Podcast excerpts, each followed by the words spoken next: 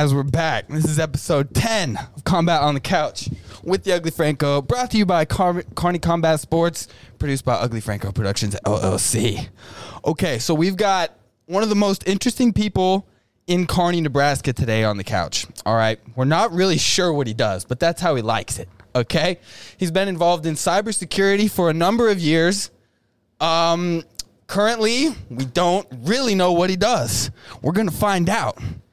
And uh, this is Jasun Tate, everybody. Oh, yeah. Welcome to the podcast. Over, over. This has been overhyped for me for so long. Really hasn't I been. feel, I feel, I feel underdressed. Oh no no no! Don't do that! Don't do that. That's not how it works. That doesn't. I put on this for my show. I play my show. You play your show. We play our shows. You know what I mean? It's fantastic. Whatever stage we live in, that's how it works. That's right. I feel more comfortable with you dressed like that than if you were dressed any other way. Good. that? This makes me comfortable. Don't get me wrong. Yes, yes. Makes me feel makes me feel like I'm actually doing something. Because you are. You know, we are. We are. Because he is. My man. Yeah. How's your day been? How's your morning Man, been? it's been fantastic. You know what? How has it been? Words are powerful. It has been fantastic, phenomenal. I love breathing oxygen. There we go. You know what I mean? I There know we what it go. feels like hey, not do you to. guys? Do you guys like that too? like legit. I know what it's like not to. You know, that's how life is. If you what do you mean? You know what it's like not to? I know what it's like not to have oxygen going into your lungs because somebody or something is removing it from your body. I know what it feels like. I know what oh, we're in a jujitsu gym. Oh, okay, that's what I meant. Okay, okay. I thought you were like a prisoner of war or something. Well, I've gone through those situations as well, but we Oh don't have to touch that right now. We're, you know, we want to dance first. Don't you want? Don't we want to dance first? I wanted to get it. I wanted to get it out quick, man. I want to feel it now in your chest. Say it with your chest. Exactly. Yeah, yeah. But no, I, I, I know what it's like to touch on that directly. I know what it's like not to have the liberties of being free. Feels like I know what it feels like when somebody wants to take your life. I know what it like feels like to be tortured. So mm-hmm. I take everything as a blessing. Every moment, every every time that I have the ability to be in the position that I'm in now, which means free, flowing. As an African American, I say that too. Like just a person that can be existing in my highest frequency and vibration. Mm-hmm. I appreciate it because I know what it's like not to have it gratitude. You know what I mean? I, I I've Yeah. heard that. I don't hurt. I'm an alchemist, right? That's the name of my company. It just that's that's what I identify as. For the listener that doesn't know, what's an alchemist? an alchemist is a person that understands that thoughts become things. That that everything is energy around us, and the whole purpose that we came here on this earth is to learn how to manipulate that energy. Whether that's taking somebody's aggression and turning into more love, or to take take one position that you're in and turn it into the most advantageous position that you can be in, turning brokenness into riches, turning hate into love. An alchemist is a person that understands that you're seeing things through a certain lens, and an alchemist sees beyond that. Not because we're better, it's because we take the time to see through what most people run from. You know, like, and you learn, I guess, you know this as well.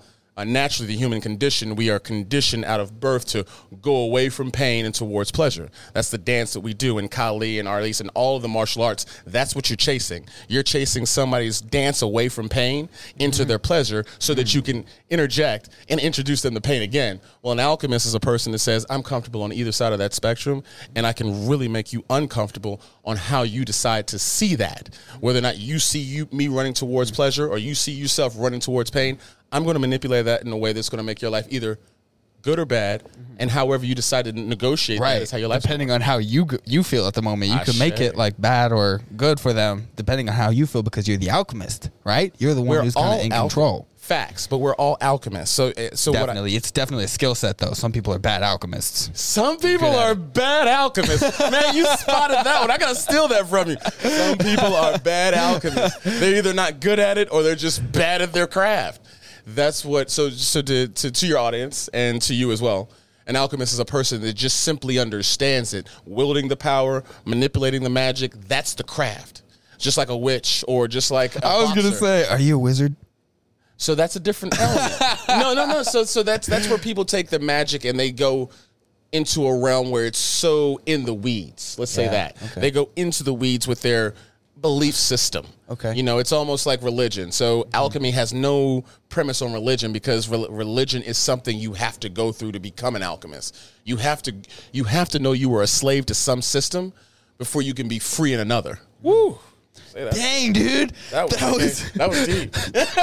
he just, he just mic dropped himself. he just mic dropped himself. yes, yes. It was deep for me. I was like, whoa, that felt I felt that in my chest. What did you know? say it again? Yeah, you have to know that you are a slave to one system to be free in another.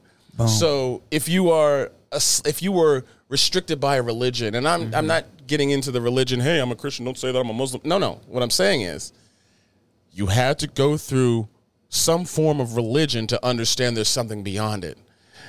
You have to know that. So in the same sense, with people who are not living, Got to get through the church to see there's Jesus, right? God, There's right? a God and there's a Christ in all of us that has Mm-hmm. nothing to do necessarily with the person named Jesus. The Jesus was a was a was a was a was a it's a it's a euphemism of sorts. It's a it's Mm-hmm. a it's a we have Christ in us.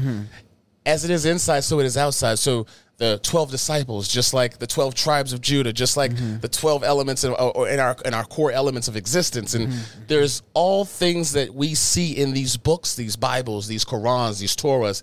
They have truth in it. If the mind was able to conceive it at one point in time, Mm-hmm. there was a truth that was perceived in it. It's just the human ego that creates those separations of control that wants people to believe them in one element. Um, it's in the Bible. I want you to read it my way. it's in the yeah, Mm-hmm, Torah. I want you to read it this way. Does that make sense? Yeah, no, they want it to be perceived the way that they read it, or the, the way that they wrote it. If it's taken out of, just like if I wrote a diary, Uh-huh. I would want somebody to understand what I was feeling when I wrote it. But when it gets messed up is when they have these unjust feelings of like they're not doing what I want them to do. And how about this? Have you heard about that that that um, drill or that experiment? We get six people. I think I think you need to have three degrees of separation or three removed. So three to three or more people. You put them in a line. Mm-hmm. I whisper into one ear, "Hey, so my secret is I have two feet." Right. And then I tell another person, by the time it gets to you, it's going to be a degree or two off mm-hmm. of the mm-hmm. core message. That's the human ego. That's the human slave system. And, uh, and Because they have to make something their own, because they have to change it a little bit. you're an alchemist yourself. Why are you playing with me? You already know this game. Hey, baby, we outside. yeah, we outside. Yes, I love it. You already know this, but that's exactly what it is. The ego wants to live on forever. Yeah, that's that why we want to procreate. I don't know why I did that gesture, but we want to create. Hey, baby. Yo, hey, mama. but we want to create seeds and legends and legacies for ourselves, whether that's in our job, whether that's in mm-hmm. being in uh, martial arts, whatever we're doing. We want to teach what we've learned on our journey because we feel that's what we came here for. When in a certain understanding, you understand that that's not why you came here. Your journey is your journey for your path. So you mm-hmm. don't have to come back here again for another experience because there's so mm-hmm. much magic here. There's so much power we have as humans that we are taught to be slaves to not having the power. Mm-hmm. That's why you know that's art imitates life. And I'm not trying to go off on a tangent. But when you watch TV and you watch movies, there's truth in it. And I, this is a, as an alchemist, I can tell you, I know what it means to walk on water. I know what it means. I'm not saying I've done it. Mm-hmm. I can sense it. If you can put yourself in a situation, just like in jujitsu, and I'm bringing that up because you know, Karmic Combat Sports. I understand this. Yeah. I have a lot of respect for everything that's going on here. Um, and I love martial arts myself, so I love to speak in those parables, if, the, if Yeah. that makes in that vein, Yeah. if you will. You, So- you being relatable to the people that are listening. that part, as you said. so, so when you understand that you have to think through a certain scenario in order for you to accomplish it, you have to think it through 1st Like you can be in a causation type of situation where all you're going to do is going to be a, uh, uh, who's going to win is the person who has more cardiovascular endurance. But the thought, the, that's why jujitsu is so beautiful, or other martial arts as well, where you have to think it through. I'm going to play chess with you long enough to understand your weakness, and whether or not your weakness is your ego or your weakness is your lack of due diligence, your, le- your your lack of pulling all the way through. I'm going to find that. I'm going to manipulate it, and I'm going to make you my. I'm going to make it mine. you know, you know what I mean? Like, and that's how I exploit it. Yeah. The same thing happens in life, though. A lot of us walking mm-hmm. around, if you're not living, if I ask you, if I ask somebody and say, "Hey, man, how you living?" and you know, "Oh, mm-hmm. I'm doing great. I'm having a great day." No, no, no, fuck that. Excuse me. Tell fine, me how you're fine. living. Like, how are you living? Yeah. Are you appreciating your life? Are you living your best life? And if mm-hmm. somebody, anybody that tells me they're not living in their dream, that means they are a slave to a thought, just a simple thought that they have not molested Right. and exploited Mm-hmm. and overcome. Mm-hmm. And that's what that's, that's what I mean by slavery. When you're you're tied to a belief Yeah. that Yeah. something's not letting you live that life because we have superpowers. If Yeah. you think it, mm-hmm. my life right now, man, my life, You, This- pretty much your own boss, right? man, you I do just- what you want, right? I do what I want. Rick James level, like on the ah. couch. You know what I mean? Like, like, and I mean that. Like, I love your couch. I love you. Oh yeah. but I say that to say, I mean it, but I mean it with so much. I remember the reason why I'm so happy to be who I am because I remember when I wasn't. Right. I remember I was a product of the government. And when I mm-hmm. say that, I'm not talking about my three letter intelligence days. I'm talking about when I mm-hmm. was spending years in juvenile mm. because I was a rolling 60 West Side Crip doing stupid shit on the mm-hmm. streets, thinking that that was cool. Not because I was in the streets, but because my father, who came, you know, we lived in a middle class, you know, type of environment, but I wanted to be around the thugs in the streets because I didn't trust my father. I didn't trust at that time. I was like, I resonate more with those guys who just have nothing to lose. Mm-hmm. So I chose to live in that environment and got me some doing stupid stuff out in the streets and spent a lot spent three years in juvie. Like mm. if you the Maury Povich shows where you see the the boot camps and they the mm-hmm. abuse and they beat and all that stuff, I was a part of that. Right. You know, on both sides. Yeah. So I know what that feels like. Yeah. So I appreciate these moments right now, sitting here in Kearney with you guys, with, with Yeah, a group of yeah. very professional people, really Appreciate it. intrigued, really on point. I, you know, I love it and I appreciate it. So I, I have gratitude in that. That's the currency of the universe. Man, I really appreciate you, dude. I, I appreciate you coming here, giving us time. And these are the people that we want here. People that are free thinkers, the alchemists of the world, mm. the people that understand that a guy is a slave to a thought. You know, like that's a really, really interesting thought. I don't want to slow it down and talk about that for a second before we go back and really talk about your your childhood and your upbringing. But um, the slave to a thought thing. I mean, some guy thought up one time, I want people to work for me. And now you've got generations of people thinking I have to work for someone. That's that's the slave to the thought. That's the thought.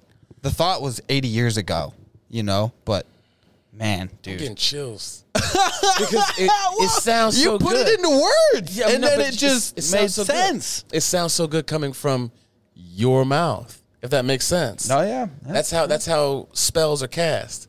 That's how blessings are perpetuated. When you are hearing the same message said a different way through Mm-hmm. a different soul, you know that it's resonating and you have the magic. You're right.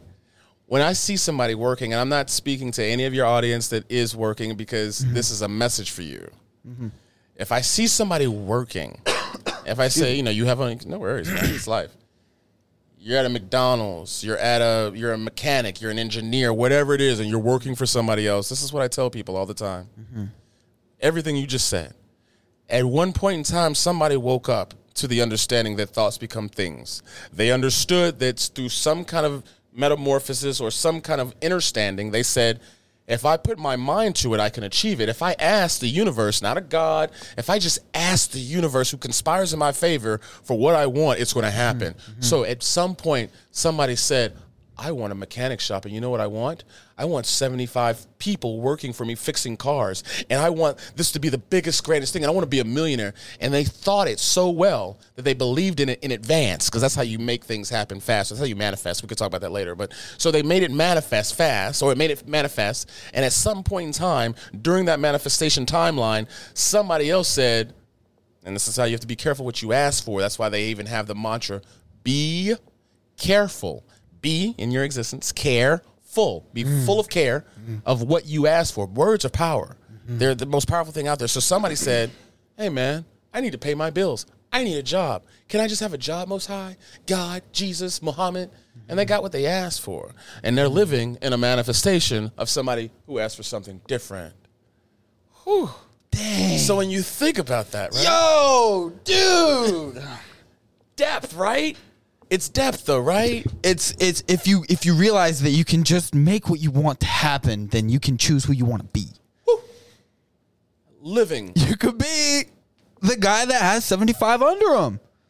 That's or you it. could be one of the 75. you could be one of the 75 and and you know on my journey i've learned that i remember my and i'm going to skip around a little bit you have to deal with how my mind works if you don't We mind got time. Thank you so i started this company five years ago right and my first And which company is that? black alchemy solutions Right. so and it, well, we could talk about that or we don't have to, but I, I just want to talk about my first client, billionaire, self-made billionaire, right? Um, he came across my, my radar. I prayed for him. I manifested him, right? Because I was like, I need a mentor. I need somebody to tell me what I'm really doing here.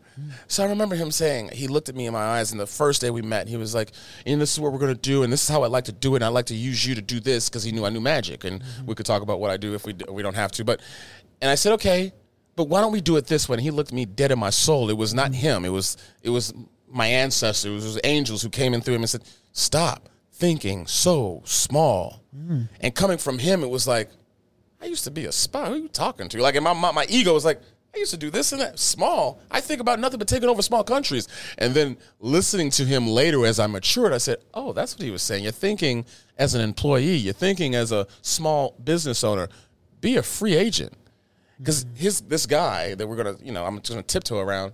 He owns a lot of land in a certain state, uh, very small state, but he's self-made. He was mm-hmm. same background, was in the Navy, was a protocol officer, got out, started selling bonds. I mean, started selling timeshares, and then turned into a billionaire in, in five years. Mm. And when I listened to him again, I said, "Stop thinking so small." There was some point in time this guy had to say, "I don't want these millions.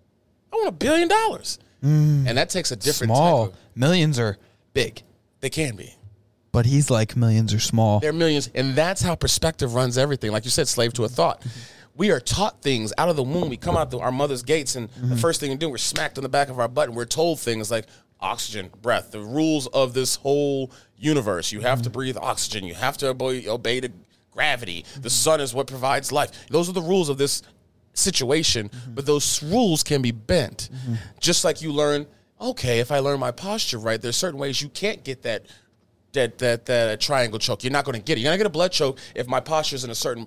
That's a bending of the rule. You're not going to understand how to get me off of my balance if my center is always rooted. Those are bending of the rules. Once you learn that these physics of the of the world, just like thoughts, can be mended and molded, then you can always be that special forces X Man mother person in the Yeah. existence of what you live in. That's how I love it. Harriet Tubman, you know, like thinking back to her, like, yo, she was a bad mm. woman, a spy. Yeah. She was doing all these things, but they told everything that she said she couldn't. She's like, you know what? I'm gonna listen to these these voices in my head that are telling me there's stars up here that I can actually go to, and it's gonna get me to freedom.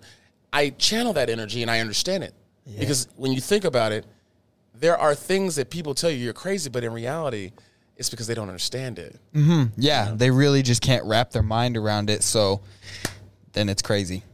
Absolutely, and I love that. I love that because what happens is like in these conversations that you and I are having, it's you br- you provide light in the darkest places of existence. Yeah. and it's not going to resonate now. Like Mm-hmm. the your listeners, they're not going to pick up on this right now. They're not supposed to because they're not on that frequency. Mm-hmm. But when they start going through those frequency chambers, just like when you go through the ranks of your belt system and you go from the, the interstate and white, white to the next belt, to the next belt, to the blue, to the black, to the gray. Those are not really a thing about acumen. It's about your frequency, your Yeah. ability to process certain Yeah. responses, reactions, mm-hmm. conditions, and meld them into a place that is your mm-hmm. own. Mm-hmm. Take what's useful, disregard what's useless, brutally, right? And create your own. That's alchemy. And That's what we've done. You know, that's what you've done. You didn't you didn't function on this frequency 6 years ago, you know? Yeah. You were high functioning for sure. Mm. But it's just a different level of frequency just like the blue belt, purple belt, red belt, all that, you know? 100%. So let's get back to the beginning, boss. Yeah, man. Where you from? Where were you born? Yeah. Why were you in the streets at a young age? Yeah. So I was born in San Diego, California in 1981. Uh, mother was a Black Panther and um, uh, a bit of a rebel. Like, and we're not going to get into because I love my mom and she's really cautious about what I say. But feel I'll it. say this: my mom was uh, is a person that has a very interesting background, and I love you, mom.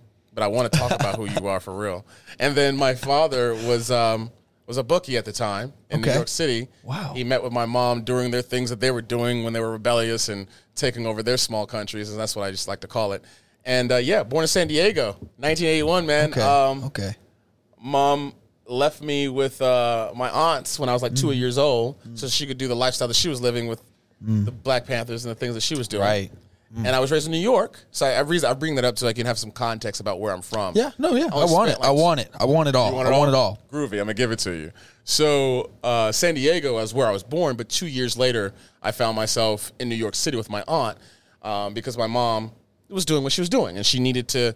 She she was forced actually to a certain extent to give me to her my aunt because she needed to go do what she was doing with the people she was doing it with. Um, and I stayed in New York with my aunt until I was about three.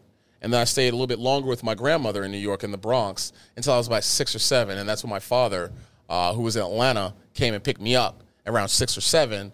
And I stayed with my father until I was about uh, 14 because I got a lot of trouble. I got a lot of trouble. So from My- six to fourteen, when your dad showed up, I was a hellraiser. because I didn't trust him. Well, that's a that's a time where a boy is a hellraiser, really. But you yeah, didn't, you didn't. yeah, and I didn't really, I didn't, I didn't really, you know, what's it called? What's it called when you, um, when when an animal connects with a human, you you um, don't imprint. Yeah, so I didn't imprint with my father. oh yeah, that you know, I didn't He never- wasn't there for the formative years. You know. Exactly. I, and of course, uh, as an adult now in my 40s, I, I'm starting to, you know, understand the reasoning, the whys, because I never Right. really asked them. Right, I right. like the mystique of my my chaotic background, Mm-hmm. but now I had to put the connections as to why, like you said, my, it was my formative years. Uh, I didn't really have that connection with him, Mm-hmm. and being the disciplinarian he was, he didn't like my lack of conformity. Mm. So um, it was a very tumultuous relationship. Yeah. Because when he would get in his mind that he was going to put me in control, I'd say, you know what, this is only going at se- seven, eight, nine. Uh, first time I ran away, I was seven years old. Police, uh, true story. Police officer picks me up about two miles away from my home. Uh, seven years old uh, in Union City, River in uh, River, uh, Riverdale, Georgia. Um, and the cops was like, you know, where do you live? And I told her, I was like, we live in these projects. And she was like, that's two miles away. How did you get here? And I said, I trucked it. I walked it. You know, like, and you're not sending me back to my father. Literally, drop me off, gets to my father, knocks on the door. Here's your son. I go up, I jump out of the window, ran away again, dead of winter. Because I was, I was not because I was running away from a problem. I didn't be, feel like I belonged there. And when I run away, I started learning things. I, I, I, I learned how to survive. I learned that I can manipulate people. Yeah. I and, and, and not in a bad way. No, you're just figuring it out though. I figured it out. I figured figured it out as a young as a young dude. Exactly. Knocking on doors, 10 o'clock at night. I take off my shirt. Oh, what's going on, young man? And I'm like, oh, wow, if I use this tone, oh, and I can see their sympathy. Oh, I can get some food and I could go do this. And I don't, because I, I did it a lot of times. So I didn't run away like once or twice. I, Right, you know, yeah. my, I think if, if you were to tally it up, it's probably like 70. Yeah, Right? yeah, damn. Um, and it, it got to a point where my father was like, Um, leave him out there, you know? And I was like, yeah, leave me out there. You know, like, and so, you know, as time progressed, yeah, leave me out there. I mean, of course, there was, there was some physical attributes to his discipline that I didn't agree with, Yeah. um, Yeah, that I yeah. felt were really aggressive. Mm-hmm. And that's where my first fear came. And that's why I got into the, that's where I'm at right now. I'm, I love my father. I love Raymond Tate. You, I mm-hmm. love you. Um, because he taught me my first fear. Mm-hmm. I, the first thing I ever feared was a man, a black man. Every time I saw a black man, I felt like I have to negotiate you because my father always negotiated me. And, you know, he, you know, at, at, at whatever age he was, and I was 7, 8, 9, 10, 11, I'm like, well, I'm going to have to learn how to, I'm going to have to learn leverage because this man is always going to be bigger than me. I'm never going to really throw a punch that can really hurt him back. And, and th- those thoughts were going through my mind because it wasn't. At a young age, you're still like very smart, like very, like very aware. You know, you're seeing that these kind of thoughts, like mm-hmm. they're smart thoughts. So it's like no wonder that you're here now. Mm. If that's how like you were thinking back then, you know, a lot of kids are just running away and then mm-hmm. doing the drugs and not really thinking like kind of deep or really understanding themselves. Knocking on doors is genius for a, for a kid who's broke. Knocking on a door and taking your shirt off and being a little bit scared, being a, you know, just being real, but also knowing this is gonna work. That's really smart, you know, like like on a on an emotional level. Like it sucks that you had to do that. Like mm. that sucks. You shouldn't have had to do that. Mm. But that's where you were at, and then it's just fascinating to see someone find out who they are and then what they do to do it. You know, people do crazy things all the time Oh, yeah. when they're figuring out who they are. This is fascinating. Yeah, man, and, and and thank you for that. And you know, that's the first time I've actually heard it that way because at the end of the day, here's here's what's what I, I looked at it as.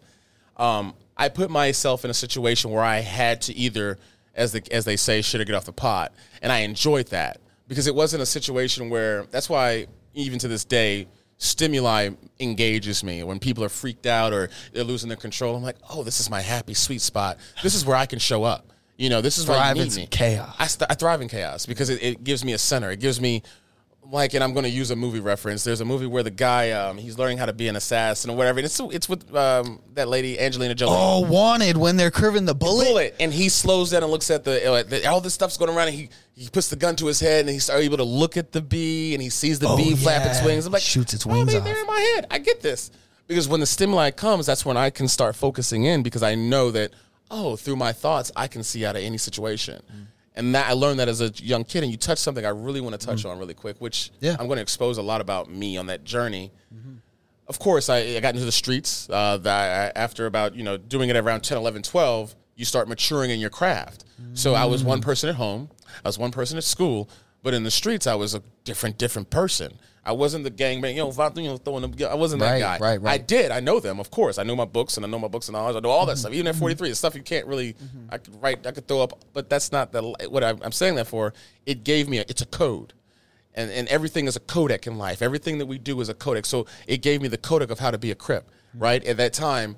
And when I go to juvenile, I know how to associate with the right types of people and the wrong types of people. I play games. You know, I, I learned that game until I learned who I was. Mm-hmm. And that, when you said having the attention behind your actions, I didn't mm-hmm. learn that until around 12. And that's when I really probably started delving in drugs, like uh, mm-hmm. marijuana p- spe- specifically.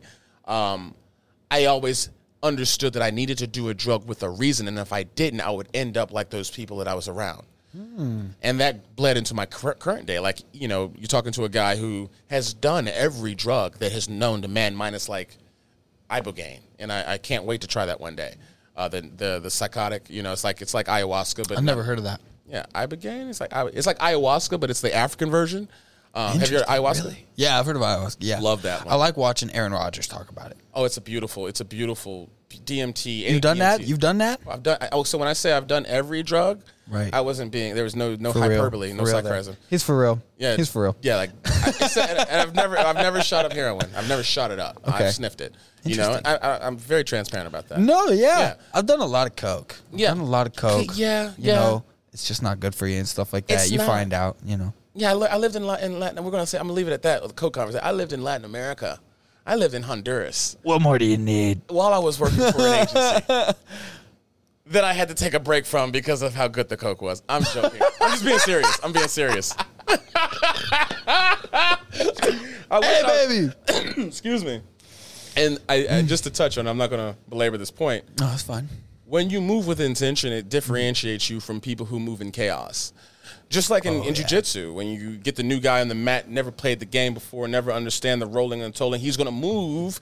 He has no intention behind his moves except I just want to keep on my feet or whatever he has, or they or she or they have in their mind. Mm-hmm. Uh, that, that was one of my first things against jiu-jitsu. I was like, mm. mm, you're gonna get me when you, you get that close to me i'm gonna show you how pleasurable it's gonna be and that's because that's how before jiu-jitsu which was jiu-jitsu is recent for me it's not an old fad for a lot of people Okay. like it is with a lot of people i learned i came from a school where yeah i'm comfortable in the phone booth we love f- phone booth fighting Yeah. you know get close to me i'm uh-huh. using everything because i understand the anatomy of the human being uh-huh. like while the blood choking and the taking away my oxygen that's one thing but I know your sinuses. I know, like, I understand the 14 meridians. I understand how everything works. I played Dim Mak for a while. So you get close to me, I'm going to show you. That was my thought process. So mm-hmm. I remember the first time I rolled, and um, it was with, uh, anyway, it doesn't matter. I was with a, with a group, and I was like, oh, this is a whole different level of existence. You guys, if you know what you're doing, this can be deadly if I don't have a weapon and if I'm not in a situation, you know. Right.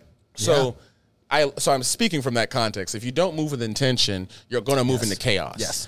So with drug usage or alcohol usage or even in spooling your role, oh, it's like whether it's you know in, engaging in vice, other vices, or sexual in your sex, you know, with your woman or whatever. Mm-hmm. yeah. You if you go out and you do things without intention, you're going to be a product, a slave to Yeah. the chaos. This does a lot. This doesn't do a lot, guys. this does a lot. You're moving with intention. You're moving with intention, and that says a lot, though. I- I- so- He- he's right, though. hey, I ain't I ain't wrong. You know he's not. He's not. It's funny. But when you Hmm. move with intention, it, it differentiates. When I one of my mantras, you know, uh, Most High, dear Heavenly Father, spiritual spiritual ancestors, you know, spiritual mother, spiritual father, allow me to be the light in the darkest places of the universe. As I rise today, I rise forever. When I say these things, I mean them. So when I say, allow me to be the the, the brightest light in the darkest places. One thing that I figured one of my purposes was is to help people in the darkest places when they're shooting that needle up their arm or they just can't get out of a repetitive cycle of whether they just came out of PTSD and they just are natural born killers and they only know how to live that lifestyle or they only know how to live a certain lifestyle. Mm-hmm. Because the universe has given me so many different planes of existence, Yeah. where you know I, I've I've been to Harvard, I've been to I've worked at the Pentagon, I've worked at places where I can't even mention this. I've done things that I mm-hmm. can't even talk about, and I literally mean that not in a hyperbolic sense, where it's like, oh, I just want to be super. sp-" No, I've done Right. things that you've only heard about in movies, but I've also done things in the other movies where you know in the you know Boys in the Hood, those kind of movies where mm-hmm. I have that that that range of experience where I can see people differently. I don't mm-hmm. I can see you without judging you. Where some people mm-hmm. are naturally predisposed to judging. They say, "Oh, look at that heroin addict," or "Look at that that crazy marine who just does these things," or "Look at that whore in the streets." I've been a pimp, so I've seen it. So I'm like, I see where you are, and I see how you're thinking. Mm-hmm. Allow me to show you that side of me, so that I can be a friend instead of a foe, mm-hmm. and then let's walk this out of here together. Yeah. And I've done that Yeah. numerous times in my life, and I think mm-hmm. that's what got me into the business I'm in now, where I'm like, I'm just a fixer, man. Mm. You know what I mean? That's what I really like to get into is your like one thing that kind of like gets you going cuz pretty much all of us have like one really specific thing that we're good at. I'm really good at having a good time. So I've predicated my entire life off of having a good time and in that there's learning and there's growth and there's teaching, there's business, there's finance, all that stuff. Yeah. But like you're a so you said you're a fixer. I, my my Go spark. go deep on that. Yeah, yeah. My spark That's spark. what we like here. my spark is, is fixing. My spark is identifying the knot where the knot that people see and seeing it as a straight line. I don't see the problems that people see because of the the threshold of pain, the threshold of endurance of life. I mm-hmm. see things through a different lens. I don't have the attention span like other people. Mm-hmm. Other people would classify it as ADD. I don't like to associate tags because I know those are slave thoughts as well. Yeah. So Can't label them. no, you can't because it's a power. So You see what's going on here, people? There's something that happens when you're free. Absolutely. You take off the chains, you unchain yourself. So my spark is my ability to see people without judgment. And because of that, I can see them for who they are because we all put on a mask. We put on a we put on a character suit when we wake up and we choose what character we're going to play and the role and the stage that we're going to be in. And most people aren't able to see those character clothings. They only see they, they, they only see the character clothing. They only see the actor that's stowing. They don't they're not able to see the spirit behind them. So when I see you, like I'm mm-hmm. looking at you now, I can see you and then I can see you, mm-hmm. right? And when I see you, I can say, do I want to reflect with you or do I just want to observe? But most people don't do that. They mm-hmm. see somebody and say, judge, white boy, tattoos, mm-hmm. Yeah. cra- little little flexy, you know, he's very loose, you know, he must be having a good time. Yeah, and they mm-hmm. start putting these predisposed judgments and they can't see you. So Yeah. they can they can put on the show of a friend, they Yeah. can put on a show as somebody who's not a foe, but they're not really Yeah. seeing you. I see people and I'm able to put on a show. I'm able actually I've learned that I'm able to put on because of what I used to do and because of the life I used to live. Mm-hmm. I can put on a mask. I can put on a suit, not physical, mm-hmm. vernacular, mm-hmm. how I Yeah. position myself, how I talk to you, how I negotiate your paralinguistics with mine. I can put it on to sound so familiar that you're looking at a mirror and then people become comfortable with me. And when they do that, I get to play with them in a good way. Yes. I learned that skill provides value when people are in trouble and they can't go out and ask or to the right person for the right help because they don't know how, how to identify their suit with somebody that can provide that solution because they, they still have to put up their mask. With me, I'm like, listen, listen, listen, we just had sex last night. Stop playing. Come on, now we got we, we, we broke that ice Right. already. Stop playing. Yeah. Now what's the problem? Mm. And now when I say sex, I don't mean intercourse. I mean we've had verbal jujitsu. We've gone mm. into the depths of chokeholds and strangulations and understand the pain. And I've pushed you through this limits. Now we've both reached a level of orgasm. When you come up for that first gasp of air, and Yeah. somebody's- they made a mistake. That's orgasmic. So now that we've been that together, let's talk. What the hell's we going through? What is what's the problem? Yeah. that's my spark, I believe. Dude, that's beautiful. And that's how you really build relationships with people. That's how you really find out. I mean, when when you when you come from a background like you, you don't know who to trust. Mm. We were talking about this a little bit yesterday, me and the hooded ninja over here. Mm. And uh he you don't know who to trust coming out of it, you know? Mm. So when you figure out that manipulating people is one of your like like nurture, like nature, one of those things that's just of in you. It's mm. innate. You're really kind of good at it and you understand things. And you kind of take that as a captive thought in your older days, then you understand like, oh, this is just how I find out who's about it, who's really like real, who who's not trustworthy, who I really want to use. You find out who if, if you want to be the good guy or not. You find out if you want to be the bad guy. You find out. That's You a beautiful out. way to say it. You find out. It's a journey. We're all humans. We don't really know who we are or what we want to do. You get a taste of things, and if I, I think there truly are good people and bad people. I disagree with you respectfully. Yeah. Okay. Yeah, I, I think I think if I may, are we chewing on this? Yeah. Yeah. Let me finish it. Oh yeah, my apologies. and uh, let me predicate it with I don't like solidly believe in it, but let's just for the sake of argument, let's go with yeah. Let's just yeah. So then uh, I think people are good and you know there are good people and, good, and bad people because some people do things and they say, "Wow, that didn't feel good," but they do it a lot more. So then at some point you have to say, this guy might feel guilt. He might feel shame at doing what he's doing in life, but he is not changing. When does he become the bad guy? And when can I say, but let me help you? Let me save you. Let me show you that you're wrong. Is there an ability for the bad guy to see that, or is the bad guy just the bad guy? I don't know. What do you think? Thank you. Thank you. Thank you for sharing that perspective. It's interesting. Yeah, I'm about to chew on it with you. So, in the line of work that I'm in, and I'm just prefacing it with that, one thing I had to learn early on is that good and bad are perspectives based off of my ability to be observing. Mm. My ability not to put the less judgment that I put onto a situation, the less good or bad that person is, and it just is. I think good or bad are paradigms of, of duality that we chew so that we can associate what makes us feel good and what makes us feel bad. There is evil, and then there's there's there's evil and there's bad. I think bad is a re- relative term that is a, a, a term of comfort. If you don't, I've seen too many demons. I've negotiated too many demons, meaning I'm friends with demons, like mm-hmm. my own demons more specifically. Yeah. But even in the demons and others, when I see them, I don't say that that's a bad person. I say that's a person negotiating a circumstance that doesn't either know how to fight it or they're finding comfort in that chaos that they feel so mm. comfortable, but they don't know it's toxic. Mm. So, you know, you got the school shooters or you got the people that poison a lot of people. Are they bad people?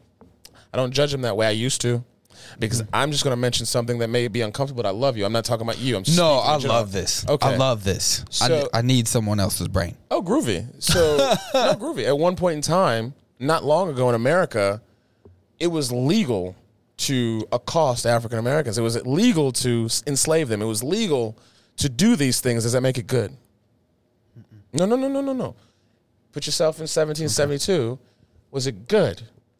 Some people had a moral compass and said, no, man, that's just not right. But some people said, the law says it, then let's go with it. That mm-hmm. made them good in their in their perspective. That's mm-hmm. what made them feel good. I'm not. We're not going to digest the morality and the emotion right. of it, but right. what I'm I use that as an example and a baseline, just simply to say, good and bad is relative. It's based off of the perspective and the understanding and understanding and the ego of a specific person that has control over others. So when I sit back and I see somebody that's robbing banks, and I have a very close tie to bank robbery in my life pattern, and I mean that. Bank mm-hmm. robbery, uh, things like I, I'm very close tied to that. That's all I'm gonna say. Um, I have the ability just because of my life pattern to say, so why are we robbing the banks? Is it is it is it the trick? You like the trick. You like the flip. You like to you like to bypass the security. You like the fear of others. You like to smell that. Is that a mm-hmm. is an addiction you haven't negotiated yet? Mm-hmm. Because there's an addiction to fear. Yeah. When you smell it in other people, you're like, oh, sh- oh yeah, I can make that happen. Yeah. Or is it the money? Are you doing it out of necessity? Being able to lay those out into a platform in front of you and say, okay, so this is the demon you chose to make this choice. I look at you differently now. Now, if you're doing it because you are an addicted to some kind of weakness in another person, that means that you have a weakness in you that needs to be exercised. Does, does that make sense? So yeah, I don't look at it. that's a, not a bad person. He's just he's he's he's. It's just like it's just like the needle or the or the pipe or whatever you know addictive substance out there. I don't look at that action of getting high is is especially if you watch somebody and they can't control it, mm-hmm. they're not they're not necessarily moving in negativity. They don't know how to negotiate it. They don't know how to negotiate it. Mm-hmm. It's the same thing as being a blue belt or a black belt in whatever art you're in, and you see the same student repeating the same. You just told them, arm goes over the cross, pull over the leg, leveraging it, and you just told them, and they're not doing it. And you're like, yeah. what is wrong? What is that problem? And then you realize, oh, they've been hacked there's a program running in their mind that's telling them they have to go this way over and over and over. And you can go talk until your blood turns green. The only way you're going to unhack them is you have to get into their programming. You have to see how they're thinking and how they're negotiating the situation, find out where that hack was, and then unravel it. Same thing with drug addicts, same thing with people who like to kill people, same thing to people that like to mm-hmm. exploit people, same thing with business people. Mm-hmm. It's the same game we all have programs. So we run mm-hmm. programs and scripts every day. Mm-hmm. Every time you hear somebody say, What's up, dude? And you hear the same guy, What's up, man? That's a script. Mm-hmm. So if I can see that script, that's a hack. That's a hack that's going on. If I can see that, I know how you're programmed. Mm-hmm. So I'm not going to look at you in the same lens as a cop may look at you. Mm-hmm. You know, I know mm-hmm. how. If I drop my pants and I put on the flag and I do this and I, you, I have gold teeth for Christ's sake. So if I smile too hard, you're gonna think I'm a thug anyway. I don't care Right. how articulate I am. Right. You know, well, listen, officer, I need you to really understand. No, no, motherfucker, you get me, right? Exactly. Yeah.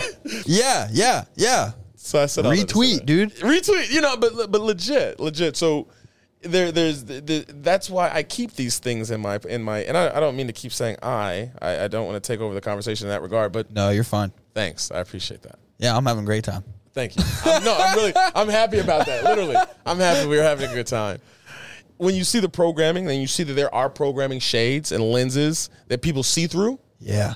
They look through their programming so they see good or bad in that lens Yeah. Yeah. how their father, mother raised them and say we're Christians, we're Muslims, we're going to see things this way. If they're not praying and they're not doing the 10%, then they're demons. Right. And right. that programming establishes Mm-hmm. the polarity of good or bad. Does that make them good or bad? I have looked into the eyes of I've done a lot of things in my life where people if I were to say it into their face and show you exactly what I've done, you would say that was bad. Mm. But I see the necessity in all things evil. Mm. Dang. I see the necessity in it. There's It some to happen. necessity. It had to happen. Yes, yes. I mean, mm.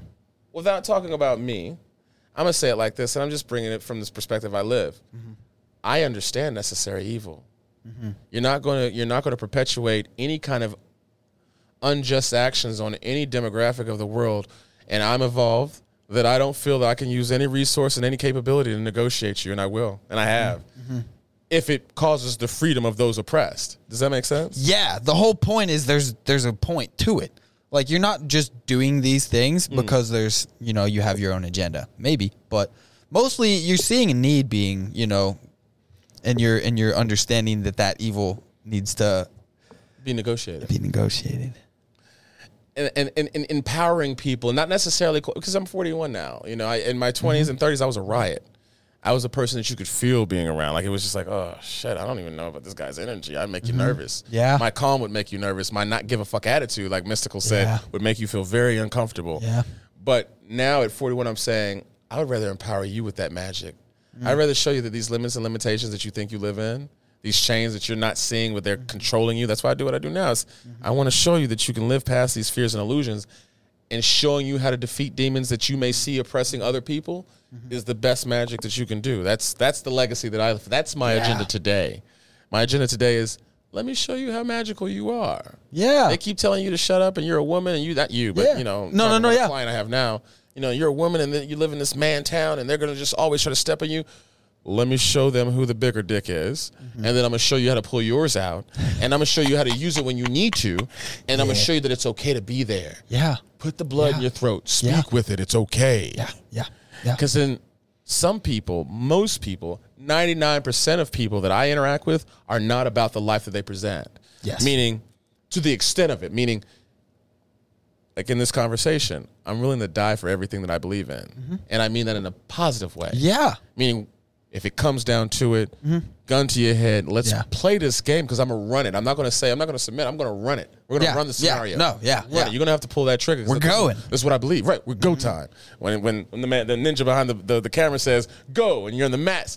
Yeah, it's go time. There's no stop. There's that clock is motherfucker. You gotta play it. You know what I mean? You gotta play the clock. Mm-hmm. Yeah. So in the same sense, that's how I believe about life. If you're not ready to live that life and really to and I'm not gonna say it for your audience, but I'm gonna say it for me. If you're not willing to die for it, then the fuck are you living for? Like and I mean that. Honestly, no, I, I agree 100%. If you're just doing things every day, but I mean, I asked somebody the other day, what do you do? And they said, this, this, this. And I said, do you like it? And they said, I don't want to do this. I don't like doing that. And that makes me tired. I said, so stop doing all of them. What am I going to do then? Be happier. It's a choice. It was really easy and they couldn't get over it. So I tried to hack their programming and it didn't work because I'm hmm. pretty sure they're back. But that was that was a fast conversation. So if you spend more time and build relationship, you can hack more properly, right? So um, if you're not, I mean, if you're not about, if I'm if I'm not about trying to help that person, then stop talking right now. You know, if I didn't hit him up on Snapchat a couple days after and be like, "Hey, I really hope that you figure your shit out because I, I believe in you," stop talking right now. You know, just be about what you think you're what you think you're about, what you say you're about, you know?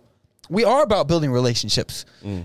So we're about it. If anybody came in here right now and said anything to us about how we live our lives and said that we're fake, it's like, well, I am from what you're saying and what I believe too.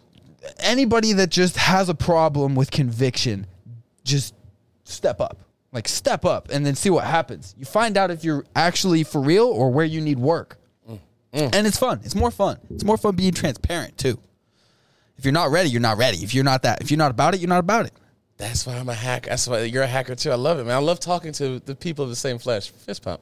Mm. Yeah, I say. You see that? That was I feel that, that because it's he's a hacker. You you're only going to know what your true capabilities are is when you have to get your shit pushed in, so to speak. When you ah, have to yes. step up to. He's like, okay, well, I'm not about that life right now, but I'm about mm-hmm. this life right this level. Boom. And then if there's a life, there's if what what made me have to go down here? What was that weak point? What was that flaw? What am I afraid of? Mm-hmm. Because fear is not real, right? Mm-hmm. Circumstances, situations, pain, those are real things, but just like in boxing or any kind of combat situation, most people when I'm when I talk to people and I'm really trying to evaluate where their fear is, and I'm like, and I dissect it, they're not mm-hmm. afraid of what it is. They're afraid of the, they're afraid of the thought that they create about the circumstance of what they think they're going to go through over what the thought or what the actual thing is. Getting punched in the face doesn't hurt. Mm-hmm. Getting shot that may hurt, but it's a temporary pain. It's something you mm-hmm. can negotiate.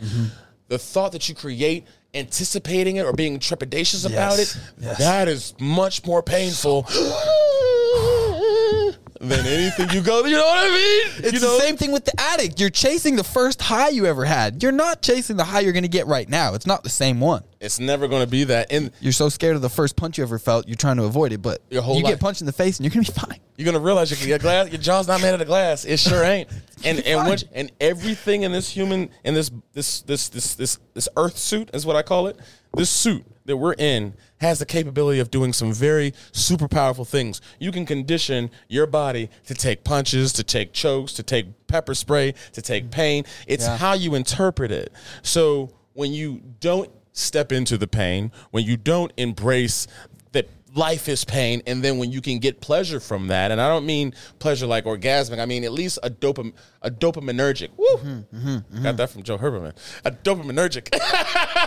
Who'd you get that oh, from? Huber, Huberman. Is Huberman that It's guy? Andrew Huberman. Andrew, Andrew I- Huberman. yeah, the, yes. the Stanford uh, neuroscientist. That guy, dopaminergic. I'm like, what is that? Google. Nergic.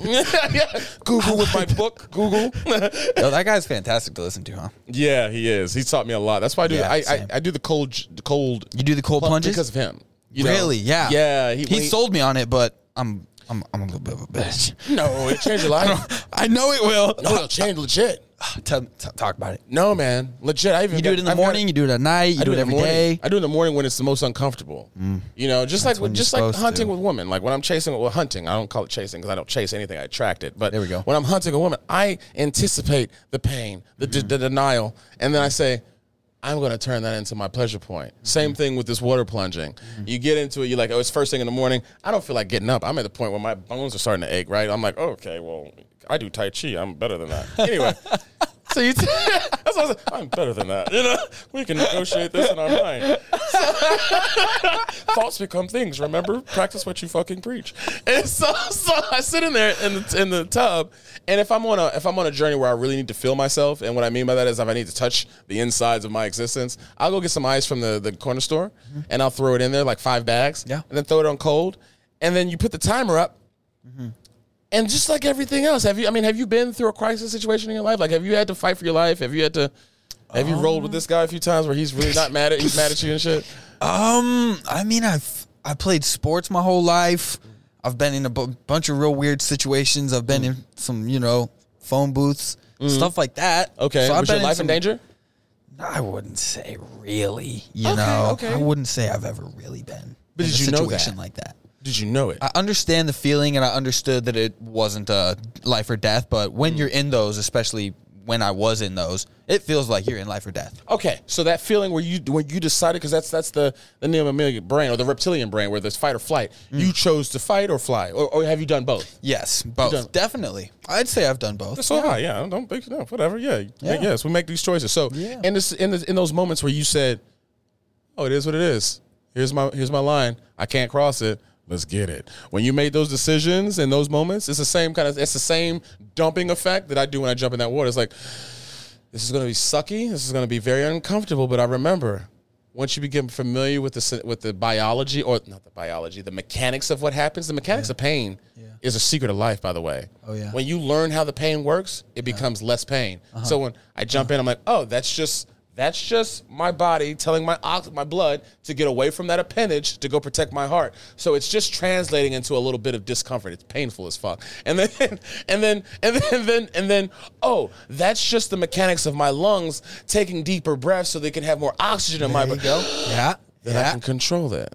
And then the discomfort is, oh, this is just cold. I'm not gonna die today. You know, like, are you gonna die today?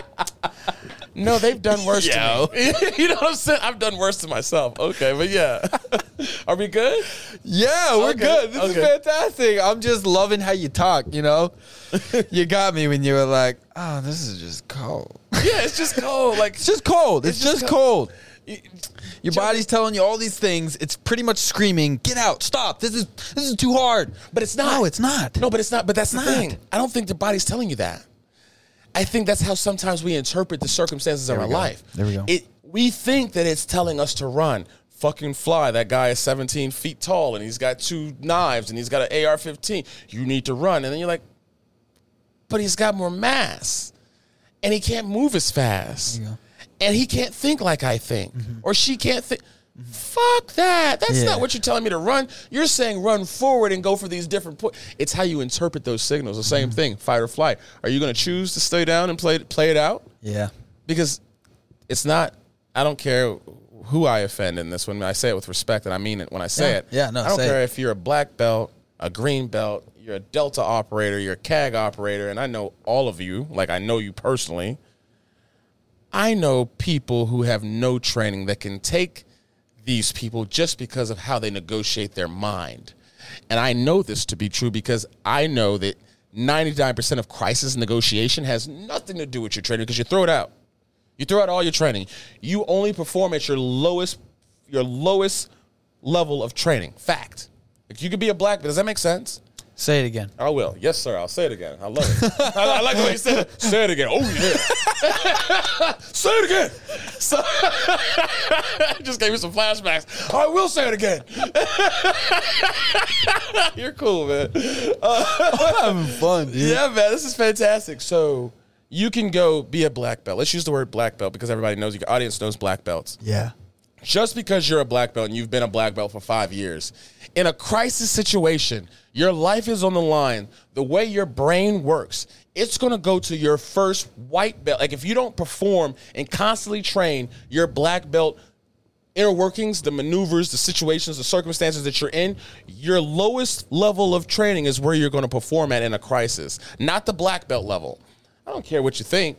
Like, No, no, no, if you're that's interesting. That's that, that guy like that Gord, I don't track. I don't do. I don't track jujitsu, but there's a guy that's very famous, Gordo, Gordon. Like those, even those guys, the gray haired dude, Oh. Gordon Ryan. Gordon Ryan. Oh yeah, follow him on So, Instagram, so, so even these guys, and I'm, I'm not tagging anybody, but the Dan Inosantos, the Bruce Lees, the the legends of the arts. The reason why they always perform the simple tasks like they do, like, like what did Bruce, Bruce Lee say? It was so profound. I do not fear a person that knows a thousand different moves and practice it once. I don't. I'm worried about the guy that does one kick a thousand times. It because that's the lowest level of training you have. So if you're a black belt and you are, and I'm just saying this, like, and I've and I've. I'm not speaking from something I read in a book. I'm talking about, you know, take off my shirt. I'll show you the scars and the bruises and the stab wounds and the and the knife the knife fights I've been in. I've been engaged with much more trained, trained from an academy perspective, but not in warfare. There's a difference. When you go into stress and you turn into your your your brains turns into this is fight or flight. Now we're getting neo mammalian. Now I have choices and I want to chart. I don't want to get into flight or flight. I'm here, so I have to spread out and see what I can use. But you're stressed and you're you're in duress and your your life is in danger, and then you have allowed fear to inject herself into your into the into one of your veins a little bit. So you have a little bit of fear going through, and then cortisol's going through as well. Then you're starting to really think about all the other circumstances and then you get into your tunnel and you start performing that performance that you do, mm. your life or death dance, mm. it's not going to be a black or black belt life or death dance. If you watch it, like pol- the reason why you get police officers 20 years in the force, mm-hmm. yeah, they've been doing this. A street cop on, yeah, you've been doing it over and over and over. But just because you're a black belt doesn't mean you're going to be able to perform in a crisis. You have to learn how to fight in a crisis and learn what you do in crisis. Do you know what you do in crisis? Right. Most people don't. We can go up here. We can go up here and roll up here with all Yeah. Mm-hmm. the best students up here that you have and the best teachers you have. And I'm saying this with respect. It might come looking for when we can play too, but I'm just saying I say with respect. Put a gun in the game, Mm-hmm. not not on the floor. Like put your life. At your life is at risk. Like Mm-hmm. Right, and right. put that that Yeah. that scenario in play. You're going to perform differently. Totally different. But if you train yourself and you know your weaknesses, like I Right. know, I know that I freeze up here. I know that my stomach, the, when I allow myself and I don't breathe, and I get in my situations where I start breathing with my chest and not with my stomach, that's that fear turning up, and I'm going to move slower. When you don't know those mechanics, Yeah. then I don't care how many times you've rolled, how Yeah. many times you've done these scenarios and these these these drills, you're not going to perform at that level. You have to consistently perform to see the, to raise your black belt your black belt training into your black belt in crisis operation. Does that make sense? Yes, it makes so much sense. It was it was articulated perfectly. Mm. It makes so much sense. I mean, I don't even need to say anything, but I will. I mean, yeah, if you're the best of the best and you think you're the best of the best, but you don't challenge yourself in real ways, and if you don't understand what a real challenge is, then get out. Like if you don't challenge yourself in real ways and you say you're the best of the best, you're not the best of the best because you don't perform like the best of the best. You get into real situations where there are people on the ground every day fighting for their life. They're fighting for survival. They're fighting for maybe a cause, you know? Those are real black belts in life. Those are people that you need to be really scared of. Those are who, those are who you need to respect on the on the highest level because they don't even tell you they're a black belt.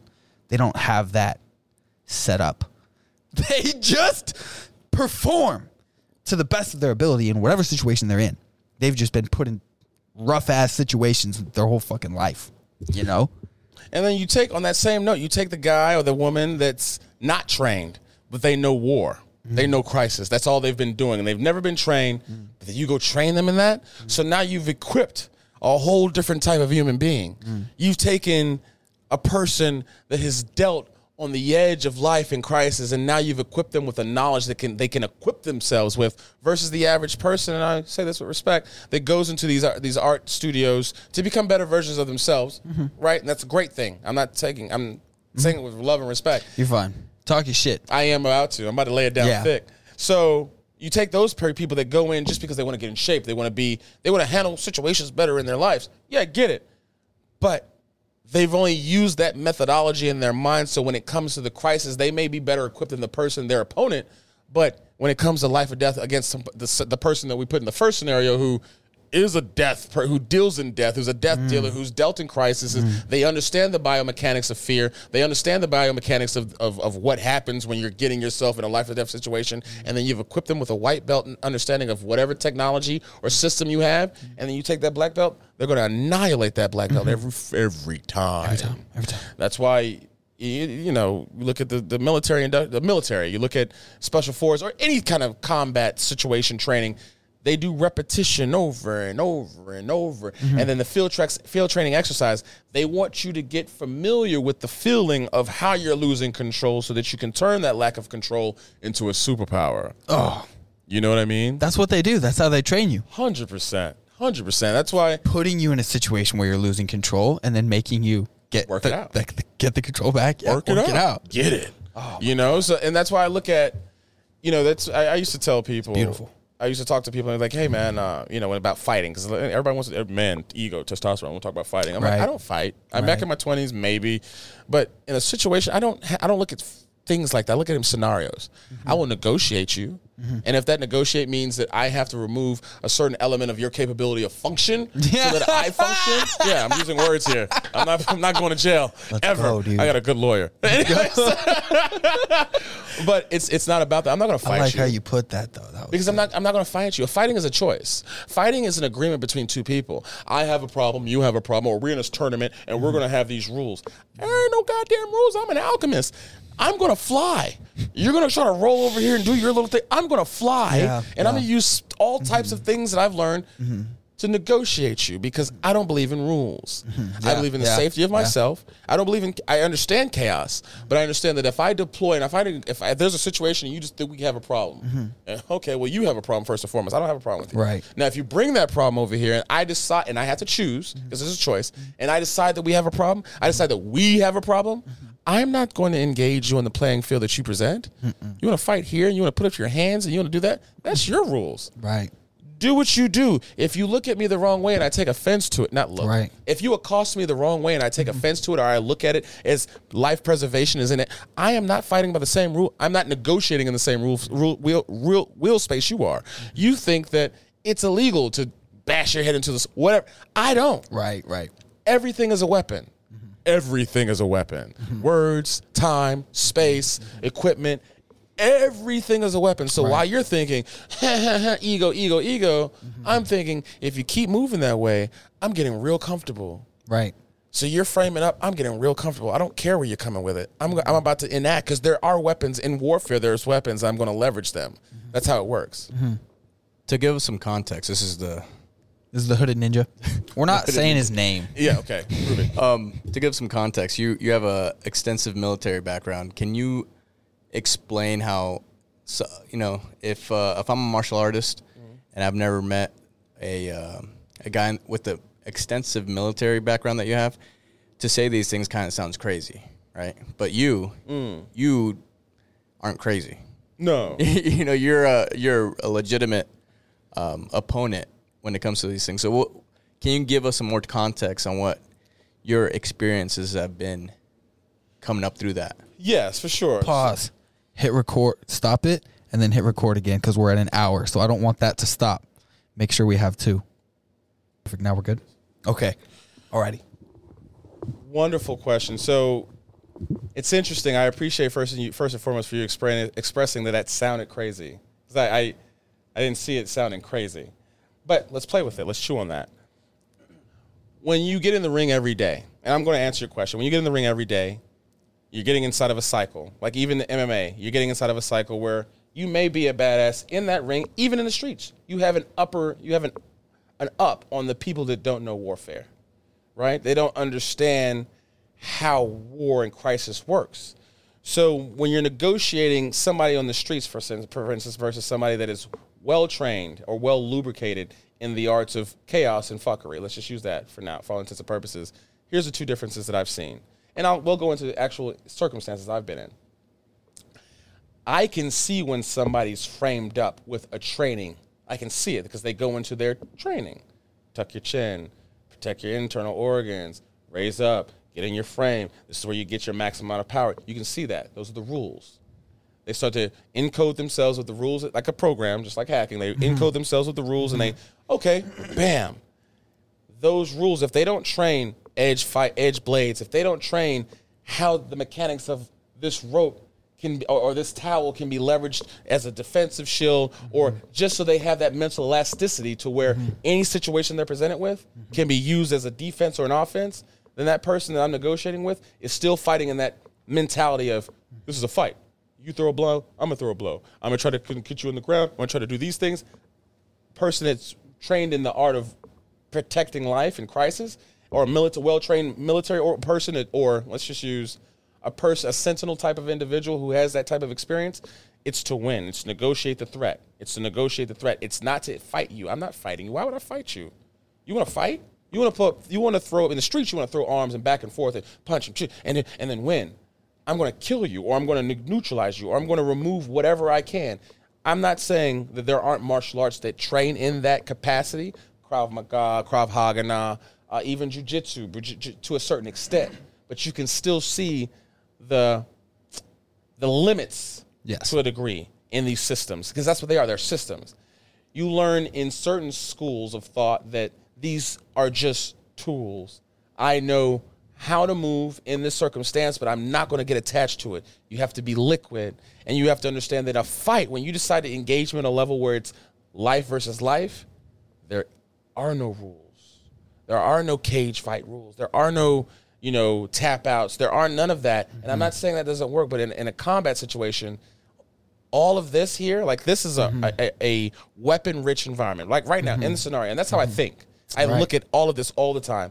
I look at the distance that we have, how much time it. These are the things that I think about, right? Just because of my life trauma, and my life experience.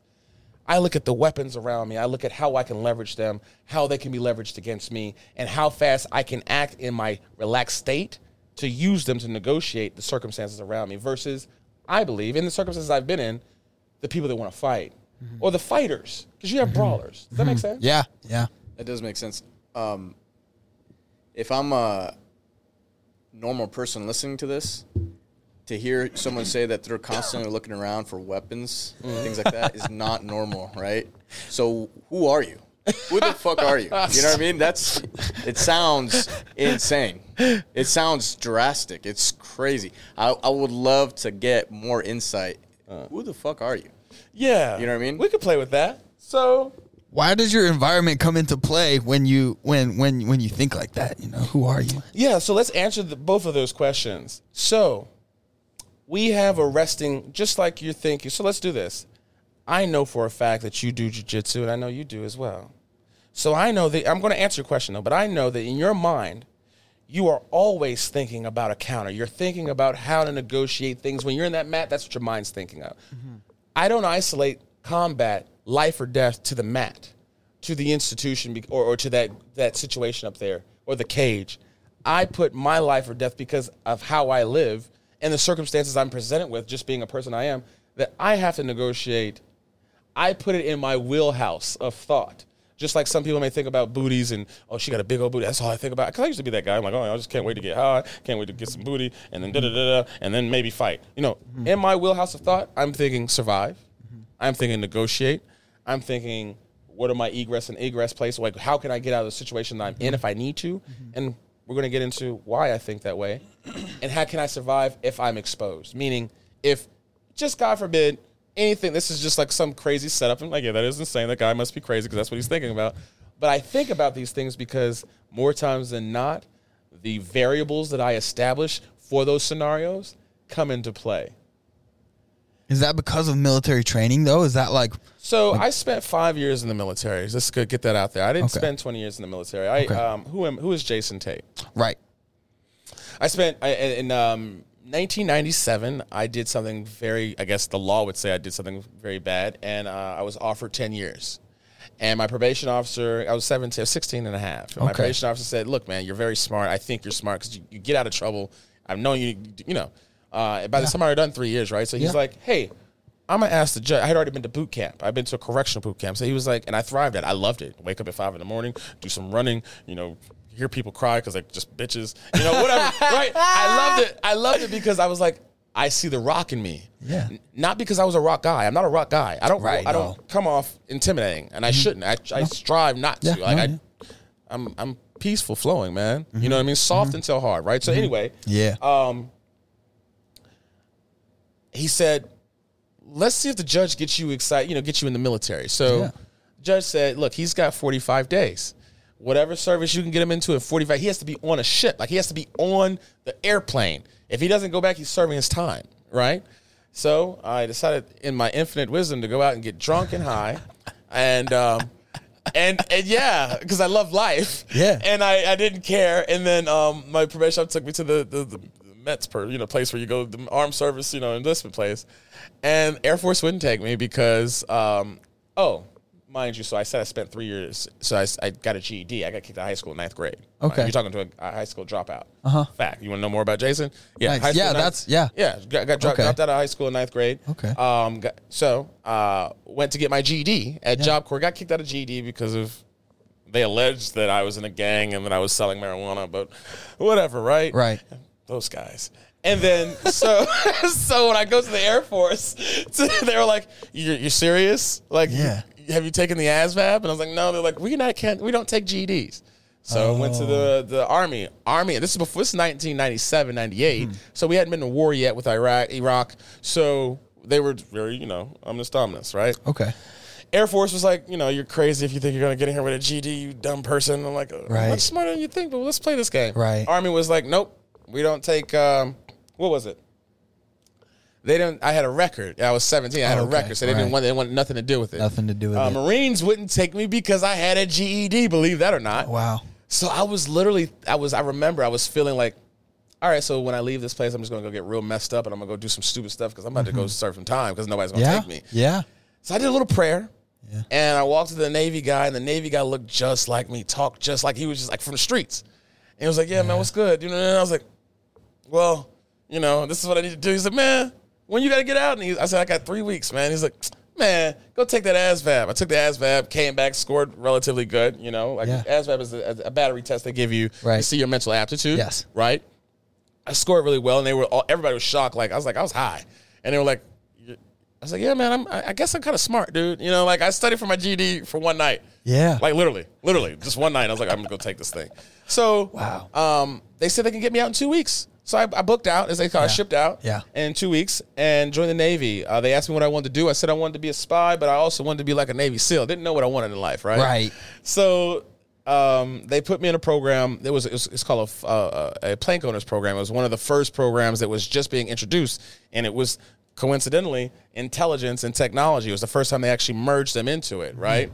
So they said I had the aptitude for it, and I would learn technology. I could be a hacker and be a spy and all this cool stuff. And I was like, "What about SEALs?" They're like, "Oh, you don't look like you're in shape." And I really wasn't in SEAL shape at the time. So at the time, so um, I joined the Navy a year in. I'm I, I got I imprinted it with this lieutenant who was a SEAL uh, on the ship, and he. Uh, he brought me to the side one day because he was like, I was like, man, you, you train me. You know, we, we wake up in the morning, five in the morning every day. We go run some outside Yeah. of our normal stuff. Yeah. And then he put me through hell. And then one day he put me to the side. He saw that I had a little bit of fire in me, mm-hmm. and he said, "Listen, man, you're not going to make it in the, in the in the platoons because number one, you're you're that black guy. Like you're that guy. You have to let people know that you exist, and you know this is how you live, and this is who you're being. I'm just telling you from experience, you got to be a little bit more humble. I'm like, I'm never going to change me Right, for yeah. that. He said, Well, you'll die. I said, Well. Since you put it that way, that makes kind of sense, you know. So that was Yeah. that one conversation that changed that course of my trajectory in life, where I said, "Well, I'm going to be in intelligence." So at the time, I was learning IT stuff. I learned basically how to hack. Right, you know, I was I was in charge of cryptography, uh, electronic warfare, uh, and the technologies on a ship. Right, that's what I was in charge of. That's what I was. My job was. And then a circumstance took place uh, two years into my career where, and you can Google this. This is something you can look up. Everything that I say, you can fact check, do all this stuff. It's fine. Um, so in 2000, there was a ship called the USS Denver, USS Denver, and the USNS Niagara Falls. Yeah. They got into a wreck. Two big ships in the middle of the ocean. They were doing what's called an unrep. So the operation is, you know, this ship is long haul, so it's out there. So our replenishing ship comes and gives them stuff. Well, the captain of the of the ship that was driving the Denver was a was a midshipman, new to the new to the game, didn't know how to follow the whiskey course of speed. Oh. So he was yeah going off his course, got too close. The Venturi effect pulls us in, hits us, crashed two ships in the middle of the ocean. We lost all of our communications. We're in the mis- middle of a place that was moderately sensitive uh, as far as electronic warfare is concerned. So um, I was the lowest ranking person on the ship, uh, number one, but I was the most technically acumen. I, I, I had the most proficiency in the job that I was in. Yeah. So my chief said to my Yeah. commander, Command, uh, Commander, if you need a solution, just bring uh, Seaman Tate. I was a seaman at this point. He says, bring Seaman Tate into the office and we'll talk. The only reason I knew he said that is because he told me later, like when he was drinking, he said, man, I'm glad you showed up because I had a lot of faith in you. Because what happened was we were DIW. Uh, DIW means we're dead in the water. Okay. So our ship couldn't communicate with nobody else over the crypto, over the satellites. We had lost all our crypto. We had just got into a wreck and we did some emergency destruction. So we didn't have the capability. So my commander was like, what options do we have? And I was like, well, are you asking me above the line or below the line? And he's like, what do you mean? I'm like, are you asking me what we can do legally or what I think we can do, like, just to get us? He said, shut the fuck up and just tell me what we can do. So I'm not going to repeat what Yeah. illegal substance and not substance activities that I did Yeah. to replay the crypto to get our crypto engine going Mm-hmm. for our satellite communication. But that is what made my mark in my career to say, well, and my even commander at the time was like, you've got something about you. Yeah. You know, I even think he said boy. And when I, you know, I was like, got something about you, boy. And I was like, I don't know if I like Right. that, but okay. you know? Yeah, yeah, yeah, But yeah. I, I got, I got, I got a sense that, I got a sense that I, I had a, I had a gift. Yeah. And I thought Yeah. at that time it was my gift was technology. So I went down a real strong path of hacking, and you know I got into the hacking culture, the DEF CONs and the Jeff Mosses, and you know Iron Geeks. I'm dropping names for a reason. If you want to know real hackers, like you know mm-hmm. Iron Geek, Jeff mm-hmm. Moss, like the real players in the game, found out that Iron Geek lived across the street from me and growing up. It was interesting stuff. So I thought that was my gift, and it was. It helped me tune into understanding that oh, everything is a program. I can manipulate. If I am allowed to think in the darkness, I can do anything. Mm-hmm. And once I am okay with that, I can really do anything. Yeah. So my last duty station, Guantanamo Bay, Cuba, where this was before Gitmo became the detention detaining base. It was a um, communication collection outpost. And Okay. Most people don't know that. Okay. So um, you know, top secret clearance, all that stuff. That's what I did. I ran. I ran the IT intelligence portion of the base. So. And at the time, I was the longest. I had spent the longest amount of Gitmo. Then 9/11 happens. I'm in Gitmo. Then 9/11 happens, and then we decided, you know, deploy our anger. Fun fact on that topic: it only took us three months to turn a base with no prisons into a base with prisons. It only takes three months. Fun fact: hmm. like prisons, like proper prisons, Real big like compounds. proper prisons. Yeah, yeah. Yeah. So, am I hmm. going off? Am I giving you the answer? No, this is what we want. That's crazy.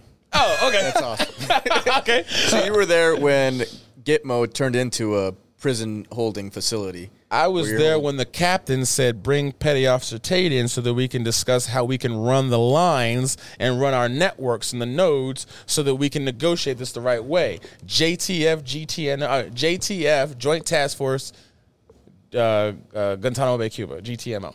I was there on that. crazy. That guy. That's insane. what was it like? Which part? When, when before? 9-11 happened and then Before like it as was it's paradise. happening like Yeah, what I'll was tell just you. happening as it's happening you're like wow this is crazy i'm being being brought in there's a lot of things that were that have that were that transpired between that point and previous parts of my career where I Mm-hmm. was brought into other navy, other countries' navies to fix their intelligence gear or their crypto gear because I had a gift. Mm-hmm. Right. and I, I say that with humility. Like I didn't No, understand yeah, it. you- I it's- was just it's like, just the I'm truth. Get it? What I do? Like, what's the problem? Yeah. Oh, this is not the problem. This is what you need to do. Yeah. Let me go smoke a cigarette. I need some more Thermogen. This is when Thermogen had a lot of caffeine in it. You know what I'm saying? And it was almost like taking like cocaine. It was like really was Yeah. hot when I'm like, yeah, I can think. Yeah, I'm being honest. I'm just being yeah serious. no this is, there's nothing wrong Yeah, no, it's not. yeah, it's groovy. So when Gitmo happened, when I think back to my if I when I think back in my meditation sessions and when I meditate every morning, I say, what do I want to feel like? I th- I go back to Gitmo before Gitmo turned into Fort Gitmo. Gitmo was paradise. I would go spearfishing with the seals and the divers in the base, and we would- we would go out and we see tiger sharks and we meditate and we do all the time. I get in fights and stuff because we're just practicing our. That's why I really got into Daichi and Kali and Arnis and stick fighting and, and, and, and Filipino arts there with Kurt Miskiman. Thank you. Shout out. Um, he was the first warrior I met, like first person that taught me like combat, combat. I was like, oh, this guy kills people. You've done this a few times. Yeah. So, and that's what got me. That's what he put blood in my throat, if that makes mm. sense. He taught me like most of these, like this knife when he did this to me, like we were doing Kali drills, and you know he taught me, oh, you know, like, well, you want to learn? I'm like, yeah. Skeleton. Oh, okay. Well, that's probably won't make that mistake again. Dang. All right. Hubba Yeah. blue bub. I get Wow. it. Sinawali. So anyway, it was a great breeding ground for me. I was like 20, right? I felt great. I was Yeah. the best. And then we had 300 people on the base. 300 people. Then overnight, it turned from 300 to 5,000. Ah, army came. There was no army on the base. You only had Marines up on the on the gate. You know, like just like in that that movie. Uh, you want the truth? You can't handle the truth. That was a Gitmo. you know, you know what I'm yeah. talking i think i do i know what about? movie that Tell me the truth. A few good men. Few good men. That was Gitmo. They was talking about Gitmo. You sit over there with your things, and you think you can tell me? That was Gitmo. So anyway, All right. that so that's all you had. Yeah, and then overnight, literally, you had this influx of people who were just coming from Iraq. They weren't just regular army. Yeah. They were, you know, oh yeah, yeah. You just you just got from, from the suck, and that's when I got I got to see what war felt like. Mm. I hadn't been to war yet, and we'll talk about that. Mm-hmm. So I was like, oh, these guys are not even humans. These are these are these are different people. Like you guys. Oh, that's what war feels like. Okay, war changes you, right? Mm-hmm. Can you expand on that a little bit? Yo, what what if what those humans felt like? Yeah. War changes you. War turns you. Number one, you have to, in order to catch bullets effectively with mittens and ca- with capture gloves, and I'm going to explain what that means. You have to understand that you're not like other human beings. You're not like I'm not you, and you're not you. You are just a nail, and I'm a hammer, and that as you synthesize that that that that that that feeling, you start to become that. especially people who have been on the line and that you you just you you've got a body count of 36 and you've just seen you know what Genghis Khan used to say when you taking over you can see taking over small countries. When you hear me say that, I'm not saying that mm-hmm. out of joy. I'm saying that when when you feel it, you turn into a different being. You don't you see lens most you civilians and i say this with respect mm-hmm. you see life through a certain lens until you see war until you see not murder murder and war are two different things like you know, somebody on the streets Totally. like bang bang bang no no no bang bang bang is one time when you have bang bangs and you you've got Yeah.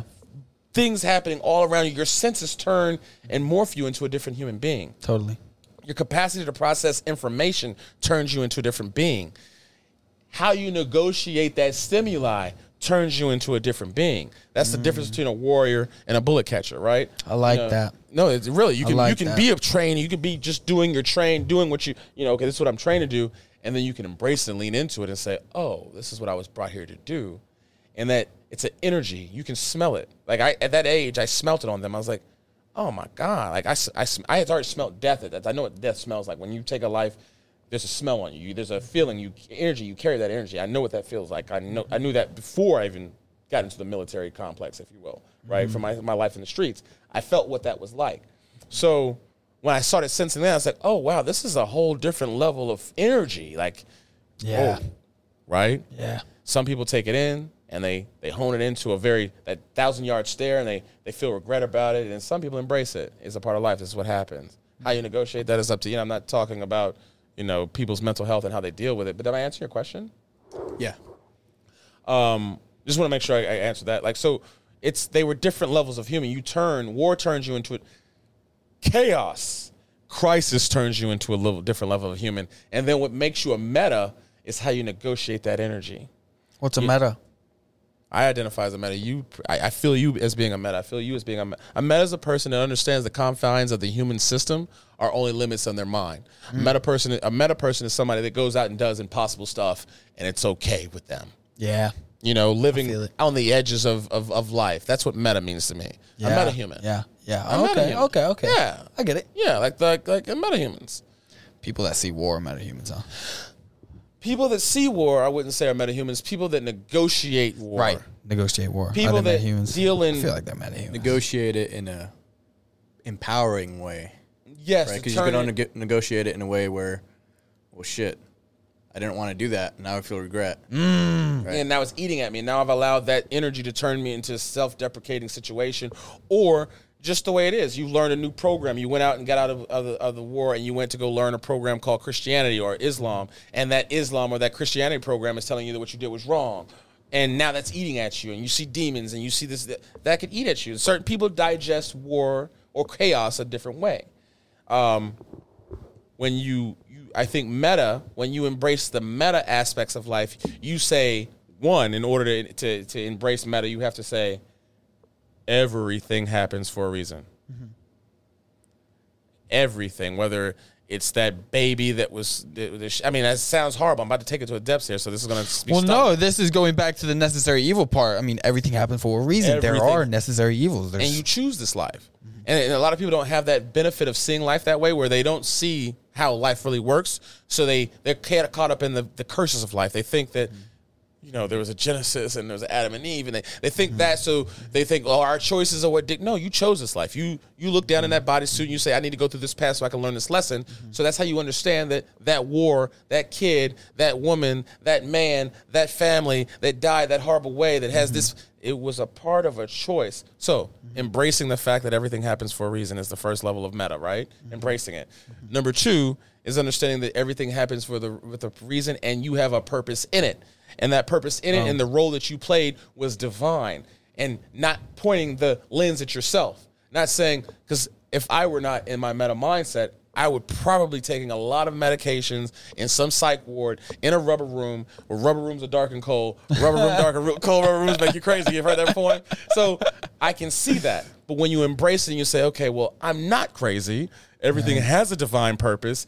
And the more that I'm, if this is going to sound like Thanos level, the more that I step into that pain and that chaos and that power, I mm-hmm. understand that it was divine and I'm living in my divine right. I'm not talking about mass murders who go out and say I'm going Right, to like right, you know, no, yeah. people blow up stuff. I'm talking about living in that. Does that make sense? Yes. I think it makes sense.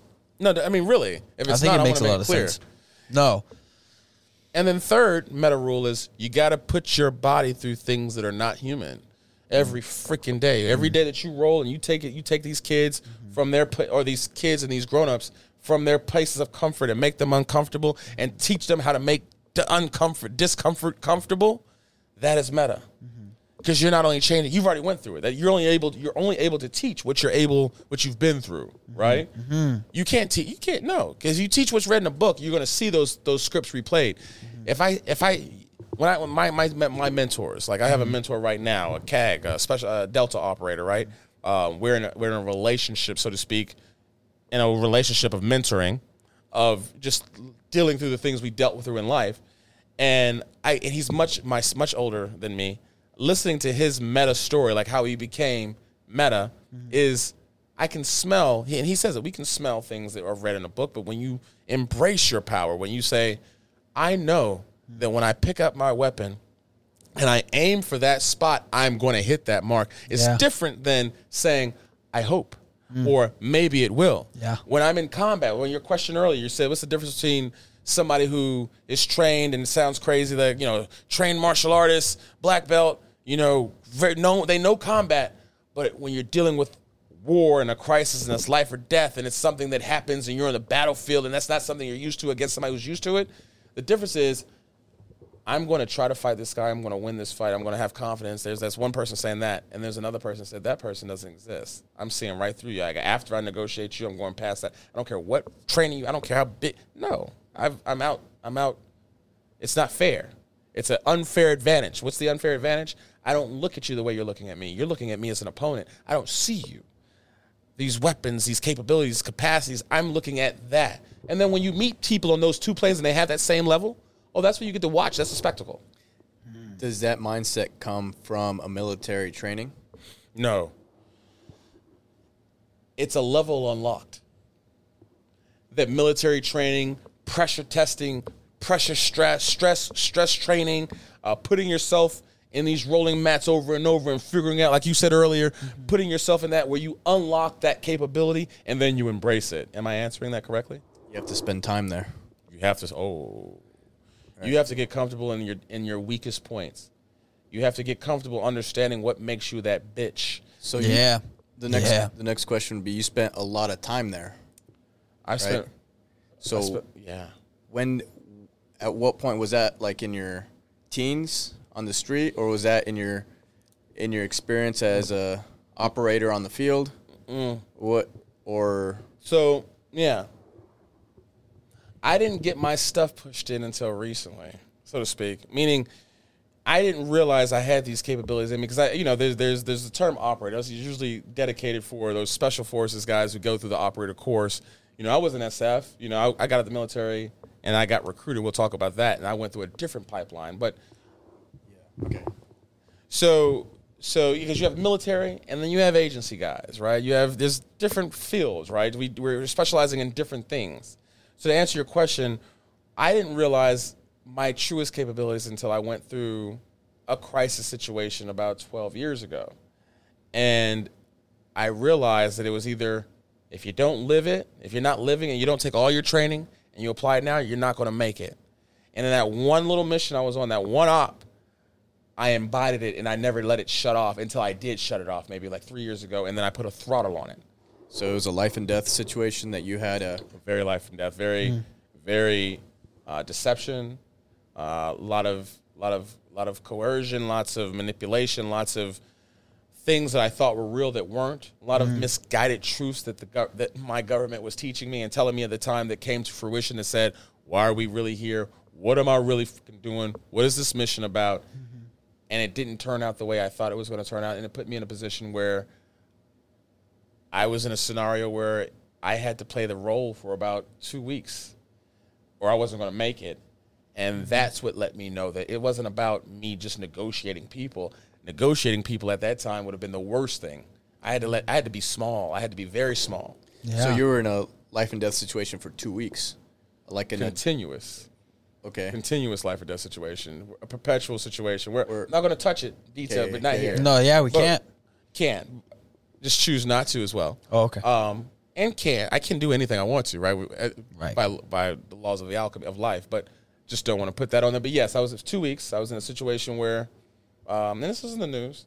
Um, yeah, it was not. It was about me using my training, not my aggression, not not my my martial arts or my uh, tactics, uh, by, uh, uh, defensive tactics, offensive tactics. It wasn't about that. It was about using your training training, using the training of understanding, blend in, associate, be affiliate, the soft skills, and that's what I, I that's where I believe meta comes from. The- It's it's you come, and I'm going to touch your, your your question, and I'm going to answer. Go back to your initial question when the fighter's fighting, most fighters think that they have to fight. Like we're in a situation of combat, then we have to fight, and it's going to be aggression on aggression, and that's not who wins. It's who can bend, who can be pliable, who can be soft enough during the person using that mo- most amount of for- force and aggression in that bit amount of time to expose a weakness that can win or accomplish that task. Whether that's removing the life, whether it's removing a capability of a movement, mm-hmm. whether that's an arm, limb, Right. sight, a sense, removing a sense, and letting that main take over the combat situation. Mm-hmm. It's those kind of thoughts that you ha- that, that that make you into that meta capacity where you say, "I'm thinking past that."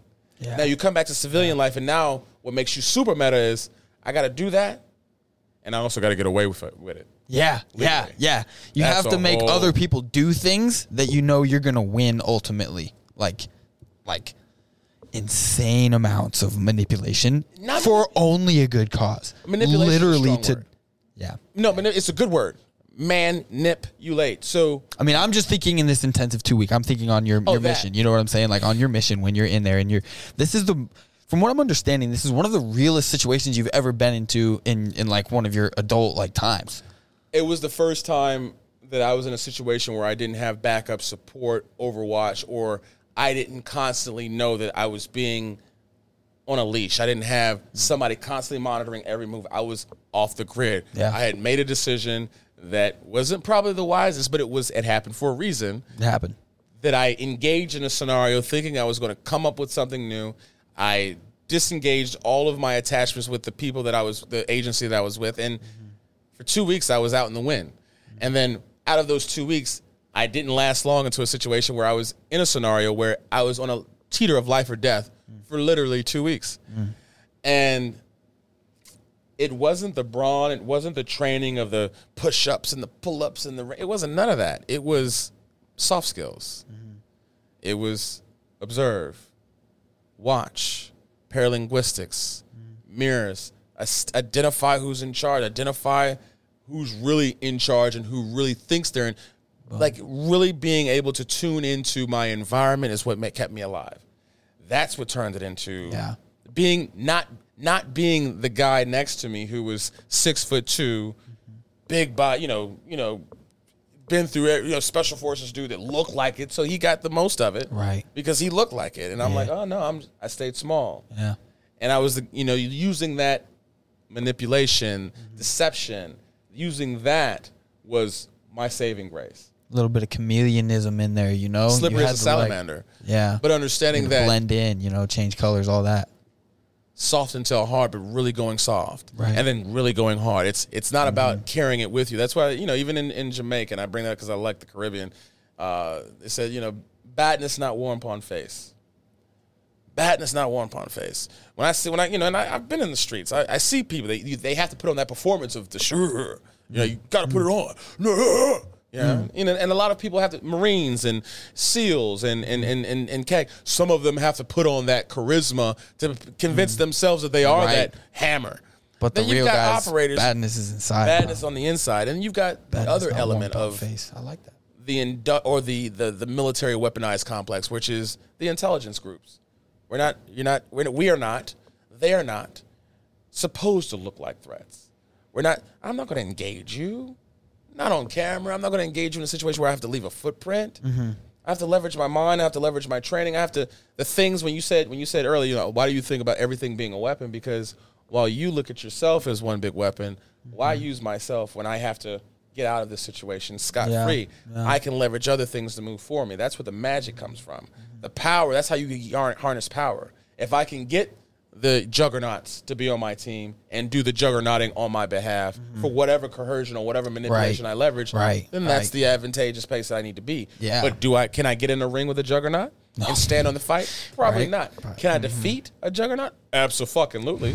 Why? Because he's a human. Yeah. He breathes oxygen. He bleeds. She bleeds. They're gonna have to go to sleep. They're gonna have to do other things. They have codependencies. That's where we have different Mm-hmm. levels of, and I can see where that sounds insane when I say, yeah, it can be defeated. Yeah, because I'm looking at you different, not you. I look at what I consider to be an opponent in a different lens. Some Right. people say, Hulk smash, I gotta go smash. Time to turn up. Mm-hmm. Me, I'm like, okay, well, I'm gonna walk you out. I'm gonna walk you out. You have to breathe. You have to eat. You have to do these Mm-hmm. things. You need. You live in a world where this is how you live. My way to defeat you is going to be from the inside out. Then, if we get in a physical confrontation, while you've been focusing on me, I've been focusing on this. Right. That's why I think like that. Mm-hmm. Yeah, yeah. I think it's the most dangerous way to think. I think it's the most advantageous way to think when you're a man on a mission. I think that life as a man in today's world, we should have the capacity for violence. We should have the capacity for chaos. We should have the capacity for atrocity, but maintaining a level of discipline and decorum about you without showing that capacity mm. is what is needed. Yeah. You know, the capacity for violence. That's why I respect uh, BJJ and, and, and, and, and a lot of the internal arts like Tai Chi because it doesn't teach you to be, well, while some people take it to their extremes and they just got to walk around and you know, look like steroid hemorrhoids, you know, or mm. they just have to look like what they're looking like. Mm. The people that can not look like it, that can, I can sit down and I have to really touch you, like I have to shake your hand, Right. And I can then I can feel it. Like, oh no, that's a that's a killer. That guy right there, yeah. Right. So Yeah. beware of that guy. Right. Instead of me seeing, I'm like, oh yeah, you look like something I'm gonna have to negotiate. Right. Mm, you're gonna be the guy that the cop pulls over first. That all I got to do is say, oh, and the cops gonna Right. come for it. Yeah. Yeah. Good. Got Yeah. you. Yeah. Does that make sense? Yes. Yeah, the play is the play isn't. Every man should know how to defend his castle, and his castle is not where he lives. Yeah. his castle is his mind frame. Mm-hmm. Defend your mind frame. Defend, defend. Being able to defend what you consider you what you love, what you consider to be your your your your your your your goal in life, what you consider to be your purpose. Defend that by all costs, and that doesn't mean to use brawn. It mm-hmm. doesn't mean to use oh, but having the capacity for it. The real manipulation is I like the way I look, right? I like, and I, here's what I mean by that without ego. I like being able to look in the mirror and say, "Yeah, you're a sexy bitch. Nah. Yeah, you're se- yeah, yeah," and do that knowing that other people say, "Oh, that's a bitch thing," or whatever. Right? And they look at that and I'm like, "Yes, mm-hmm. that's my first show." Mm. That's my first performance because I'm not going to show you my teeth every time. I don't need to. I don't need to talk with blood in my throat all the time because if mm-hmm. I am, I'm putting on a performance that's creating programs inside of you to detect me. I don't want that. Right. I want to be in your bed, laying next to you when you roll over and you say, How did you get in your bed? And I say, That's the performance. Right. Okay, so elaborate on that a little bit because you're uh, you also were part of an agency, or you got recruited as being part of an agency. Mm-hmm. National You- you Geospatial became- Intelligence Agency. Um, Say that again. The National Geospatial Intelligence Agency. The agency that most people don't. You hear about the CIA, you hear about the FBI because they want you to. Mm-hmm. But under the under the intel, did I cut you off? I didn't mean to. no, no, go ahead. under the intelligence umbrella, there's 17 other intelligence agencies that are on record, and there's about 20 other ones below that that people will never hear about. DTRA, Defense Threat Reduction Agencies, all of these agencies. But to answer your question, yes, I was recruited by the National Geospatial National Geospatial Intelligence Agency while I was in Guantanamo Bay, Cuba. And that's when I left Guantanamo Bay, Cuba to go to a place in St. Louis in a place that doesn't exist and a facility. And that's where I learned more of my craft, if you will, um, cyber exploitation, uh, human exploitation, Yeah. uh, and other fun things. So you're talking about uh, waking up next to somebody with them without them knowing that you're even there, right? I mean, that was a, that a- was a that was a That's that was a, metaphor. that's That a was metaphor, like a but yeah. but this is what this is what you guys do at the same time, right? Yes, and it's not about sneaking covert. Er- not, like, we can talk covert entry. Oh, let's. But let's what I meant was give me a, an idea of what What that means- job looked like. Oh, what that job looked like. Oh. Yeah. Well, in the beginning, the job looked like my job because of some things that took place in Guantanamo Bay, Cuba. I was discovered to be really good at exploiting people, places, and things. Um, red teaming is what they call it in the game. In the game, if you will. So breaking into bases, looking at ways to uh, influence people to let you into places where you're not supposed to be. Right. Waking up in front of your bed and you're saying, "How did you get here?" But it's okay because I'm not alarmed. Making that comfort with people, socially engineering human beings. So the first two years of that life was spent. Um, there was a situation that was taking place by China. Uh, China was coming into a lot of our special operate our, our special operations capable bases, and they were sending nondescript agents that don't look Chinese. That they were going in our bases, stealing sensitive information. The United States government didn't know how they were doing it, so they created a team called the Date Mitigation Four Team. Uh, all permit by exception. It sounds quirky or whatever, but there was a very specialized unit of 40 people that was selected out of maybe 5,000 that had this, had certain skill sets that knew how to use cyber exploitation, human exploitation, uh, covert entry. We all had different skill sets. So I was dealing. I was next to a guy that was a, a Delta operator. He knew how to shoot, but I don't know what, what, what the fuck we're going to use him for. He looks like we can't get him anywhere with him. But, no, but then it turned out that his intimidating stature is the one that got us through the gates. You know, like so we created we those out of those forty people, we turned into small teams of six.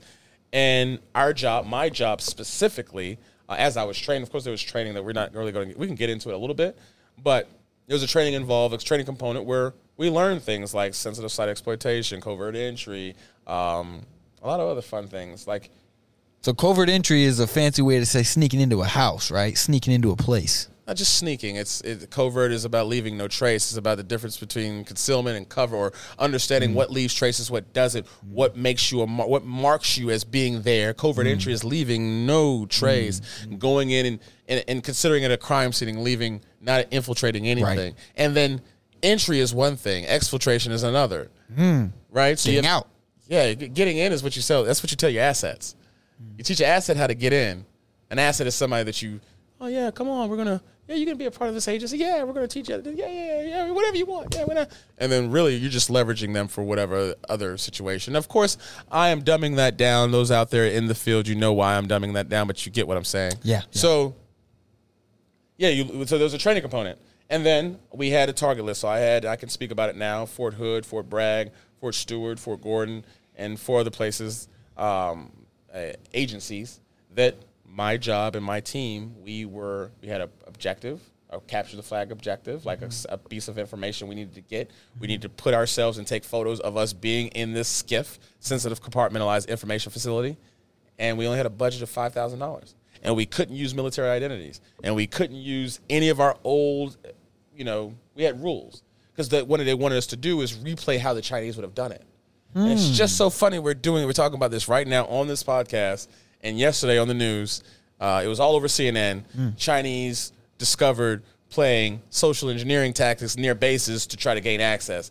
So the things, the scenarios that we created 12, 20, 15 years ago are now the Chinese are doing again. And it's replaying its tactics. Am I answering your question? No, yeah, that's that's kind of what what I had in mind. Yeah. Yeah, he's, that's what I thought you were doing. Nailed it.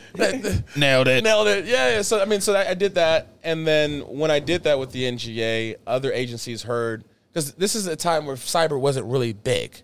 Cyber was a word that was used. It was but coming out. It was coming out, right? This was when mid 2000s, Yeah, like 2004, 2005, right? 2006. You got in 1997. You kind of quickly elevated, but now you're getting into your own. Yeah, mid now, now working for the agency, I'm I'm I'm learning cyber warfare, not Yeah. just cyber operations. and it's the, and, difference. and it's like evolving. Like overnight. And so I had we we yeah. So we're creating things. They they didn't Literally. They, they brought us in because they said, you know, I'm I'm I'm just going to use this reference, and it's a true stat reference. We had an Asian guy, highly technical guy. Like the guy was when you talk about hacking to this day. I think I haven't met anybody on his on par with him, and I think he's probably working in a basement for some agency still to this day. right. Um, but he was good. There was nothing, no system he couldn't break. No ICS, no access control system. There was no nothing with a chip in it that he couldn't manipulate. Me, I was good at humans. Hmm. You know, like give me time, let me watch him. I can play you. I can I can get him. You know, I'll, I'll Yeah. massage this. I'll get close enough that we can actually re- replay this attack, or I can get a proximity sensor and clone his back. Whatever. I was good at that.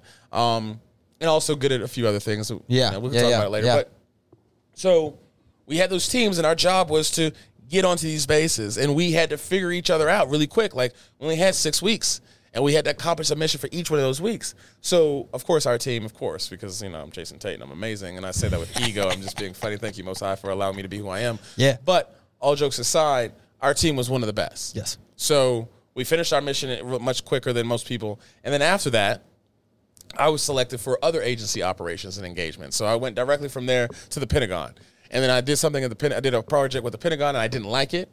Um, and I think kind of also I wanted to go do some shrooms and other drugs, and I didn't Yeah. want to be on drug testing. I'm being very transparent here. Yeah, that's So I- fantastic. yeah. So and so my, my daughter's mother called me in California. She's like, "Hey, you need to come out here and take care of your daughter because I'm about to go to deployment." Turned out to be a bit of a lie, but she just wanted me to close be, me to be close to my daughter because I was getting addicted to that feeling. And uh, went out there and found out what Molly was, and raised my daughter as well uh, for a civilian company. So I I, I spent about seven months with a civilian company, and I threw up. I woke up one day and I was throwing up because I was like, "This ain't doing shit." You guys are here worrying about insurance and body and none of these lines. I miss doing stuff where people's lives were like Right. I, I knew that you know what's was going on out here. I want to be a part of it, or I feel like I'm a waste. or I'm working for the devil.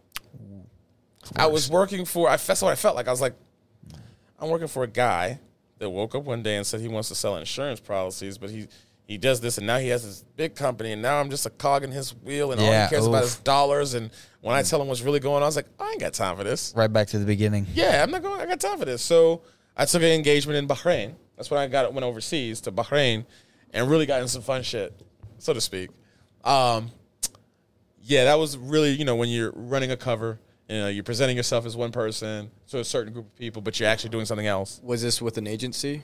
This was a mixture between the army, the agent, an agency, a joint task force. We'll say that. Yeah, um, top secret. Uh, yeah, fun stuff. That's that's when. That's l- This is 2008, like twelve or something.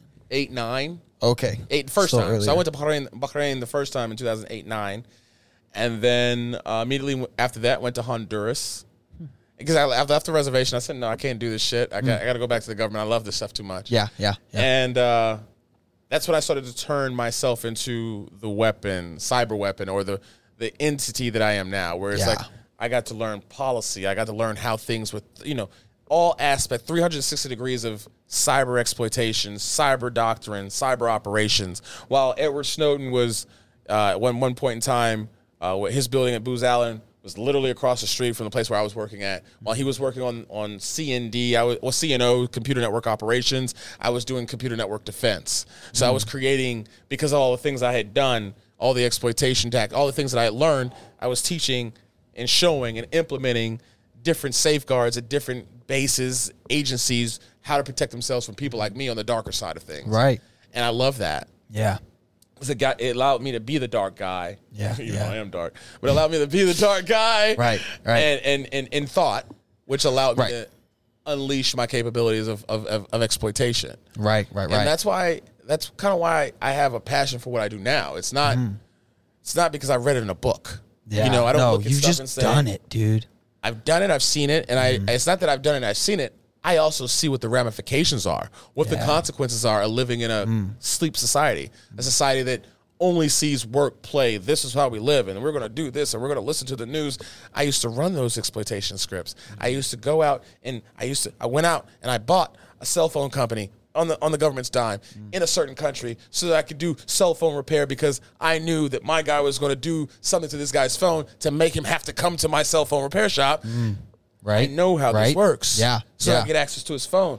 That's just a small subset of it. You know, now Yeah. we're dealing with T-Mobile and all these hacks where people don't really they they they've been so desensitized to the poison. Yeah. They've taken it as nutrients and they're digesting it and they're manufa- and they're now their their byproducts of existence are Mm-hmm. nothing but exploitable clones and I don't like that. Yeah. No, I'm with you. When they were doing the submarine thing, when the five billionaires in the submarine got dropped, the Hunter Biden emails were finally being released. So they wanted to cover it up as much as they could. Yeah. This is what you know. You know when things happen, you're like, oh, let's check the opposite side and see what's really going on. And if you guys are still asleep, then, you know. don't uh, listen to what the ne- news is saying. listen to what the news is not saying. Is what I tell people, right? Like, what are they not? Yes, dude. When, the- when that was going on, of course, it was a distraction and deflection, misinformation, disinformation. These plays that we see on, on today is mm-hmm. so ingrained in everything that we do. Yeah. it's even hard for me to have a relationship Dude. no, really. Friendships, relationships. I, I mess with people lightly. When I, I- Yeah, even yeah, being in yeah. this chair with you guys, Right. No. Yeah. how I mess with you, how I negotiate you. I came in Mm-hmm. here not because I want to learn jujitsu, not necessarily. I wanted to see where my tribe was. Is there is there a tribe here? Is there are there Mm-hmm. Warriors in the in the midst? Yeah. Okay, I want to be around them. Right. What kind of warriors are these? Oh, okay, these are cool. Uh-huh. All right, nice. Right. Mm-hmm. If I need to, all right. If I need to negotiate, that's a part of your trade craft, if you will. Yeah. Creating your exfil if you A need hundred percent. whatever it is. These relationships, it's not fake. I respect you. I appreciate you. We talk. Mm-hmm. It's not fake. It's it's not synthetic. It's scripted. If that makes sense. It's a part of my programming. Yeah. Um, but it also, I like to be around people who are not drinking the Kool Aid. Yes. I'm being funny. Hey, dude. I'm being funny. I'm being funny. oh God. no, I was kidding. But does that make sense? Yes. No. It's beautiful. It's beautiful. I mean, you know, you don't get to talk to real people too much, huh? But when I do, it's so beautiful. It's like Oh, man. Dancing. It's like it's It like, is It's like dancing. dancing with the prom date. It's I don't get to talk to many people, and I and I do live a life where I've learned what the the alchemists and the sages and the very wise people say about finding yourself in your solitude. Mm. Because I, there's no but there's no place I'd rather be than with the birds, bees, leaves, and trees, and myself and the person I believe. Yeah, Ralph Smart. But anyway, um, That was nice. yeah, yeah, there's a guy named Ralph Smart. He's like one of the tribe members, if you will, and like he's that. like on a spiritual level. Yeah. But it, I love I love listening to my own dialogue because I know that 99% of the NPCs that I interact with in this Right. reality, Yeah. they're repeating scripts. Right. And because people don't understand, we can talk about two things right now if you want to mes- merge this in. If we have time. If Oh, we, have do? time. Oh, if we have oh, time. oh. It's about an hour and 50 minutes. We, Oh, we're my hitting two hours. Oh, so we, battery died on this. That's all right. We're just we're just going. oh, we're going, okay. baby. Oh. This will be one of the last things. Let's touch on it. Let's keep going. But this will be the last 15 minutes or so. okay. Yes. Wow. Two hours. Goes quick. We've been kicking. Goes Let quick, cook, baby. Let them cook, baby. Let That's cook. right. Exactly. Like cook. who cares, you know? All right. So there's two things that happens in this world, right? You've got the spiritual aspect of existence where people don't really put a lot of they they put their spiritual uh, belief in a, re- a religious structure. So they have those programmings of you know Christianity, you know Islam, all those those religious structures, Buddhism, and they rely on them so much because the other manipulation play is what's being put out in the world. The news, the misinformation, the food, what we're eating, what you're consuming, the the especially here in America that everything is contaminated, like literally to a point where a lot of the people who think they're making sexualized choices about their sexuality, it's not that. They're and I'm not talking about that. Um, that's not a common conversation. What I'm saying is. A, there's a lot of manipulation so deep into the in, deeply entrenched into the American society that people think they're making sexuality choices based off of what they think, but it's really in the food. The foods there's there's studies Yes. about Yes. you know making things over estrogen, estro, over estronizing the uh, elements of food that makes people more effeminate, which is a part of the system to mm-hmm. deconstruct the male dominating testosterone, the strong elements of Yeah. males in this in mm-hmm. this uh, country, mm-hmm. and making them docile so they can be more controlled. So you add these two things together, and now you're walking around interacting with people who don't want you to talk freely. They don't want you to express yourself freely. If I'm too aggressive, I'm too, Yeah. then oh shit, this nigga's serious. And I use the word Yeah. nigga for a reason. Like Yeah. they're like, oh, this guy's really about that, or I need to put a watch on him. Mm-hmm, So you have to. I find myself tiptoeing on the edges on these blades all the time because I have to number one see who I can talk to. Yes. And it's not that I don't want to be hanging around. Just like I'm not going to talk to you too long because that creates a footprint. Mm-hmm. And it's not that somebody's Yeah. after you. It's it's just You there's just so many don't want it. NPCs. Yeah. Yeah, you don't want it. And there's so many NPCs out there. There's so many people who don't know that the, everybody you meet today is a sensor. They mm-hmm. carry a phone. They carry a laptop. They go interact with other people, mm. especially if they're the people like, you know, we got to go get the, and I'm not talking about what, what your choices are, your choices, but if you get the vaccine, oh, and the, the fear, if they're a part of that fear system, mm. Then they're going to report on you. So you have to choose your words wisely. You have to watch what you say. Like literally watch the words that you see. Like when I speak, am I'm watching because I want to make sure that what I'm saying is something that I want you to see. Yeah. Does that make sense? Yes. So it is a, it's an isolated life, but you know what's so fun about it? It's so free. Mm-hmm. I don't live in a hive. It's something like your, your jiu-jitsu studio here, or, or the studio that we have here. You you have that you have here that I I am appreciative that I've even coming in contact with both of you. That you, you're teaching people how to unlock themselves. You're teaching people that not everything that you see is what you get. Mm-hmm. You're teaching people that you may think this is how the pain works, but the pain works this way. Those little codes that you're impregnating or injecting or um, infusing is a better word into these kids, into these grown-ups, you're teaching them how to live better. And that's why I, that's why as the, as the that's why I fuck with you. You know yeah, I yeah, mean? yeah. No, yeah. no, yeah. Dude, it's respectable. I love listening to you talk, dude. Groovy, man. I appreciate you recept- receptive. Even groovy. My mom says groovy, and it's just like a comforting word for me to hear, you know? Like, Yeah. Groovy, man. Yeah, there's no, there's no. It's a good time. It's a choice. You're full of wisdom, you're full of insight. There's so many more hours we could do on this podcast with you, dude. I you love, know? I love the opportunity, man. Really appreciate you coming in and spending time. Namaste. We have taken up too much time, though. Yeah, my apologies, man. Yeah, yeah, groovy. Okay. no apologies needed. But dude, we'll have you back again. Um, man, just I appreciate you. Like I really appreciate you. I hope this was a good time. I think this was a good time. I pe- I think people are really gonna enjoy listening to it, watching it, and uh, you know, keep in touch and. We want to know what you're doing. Yeah, man. Not, I don't think we're ever really going to know what you're doing. But Yeah. no, we know. We want to know what you're up to. We want to build relationships. Yeah, you know, man. that's what we want to do with the podcast in specific because we want you to come back and teach us things. I had I had a ton of fun, dude. Like I, I learned things, I thought things, I had perspectives brought to me. We want to have you back, you know, so don't fly away too far. Wherever I fly away till, I'll only be a signal message away. Fantastic. There we go. Fantastic. Fantastic. What do you got? I got nothing. Hey, you got to download Signal. Yeah, you gotta download signal. Yeah, yeah. Fantastic. That's how it works, man. That's right. That's the only way to get in contact with them. Yeah. Oh, oh, it's an app. It's an oh, it's- yeah, yeah, yeah, yeah. Okay, I'm okay. a signal message away. yeah, that's what, that's what it means. Fantastic. yeah, man. I love it. I love it. I appreciate you having me, man. I, I, know sometimes I went off on a little bit of a tangent and I, I spoke, uh, you know, without commas, but I appreciate your receptivity and your flexibility, man. I think that uh, what we s- discussed today, a lot of people are going to find seeds of insight and light. It's going to help them on their path. Oh yeah. I uh, love your energy as well.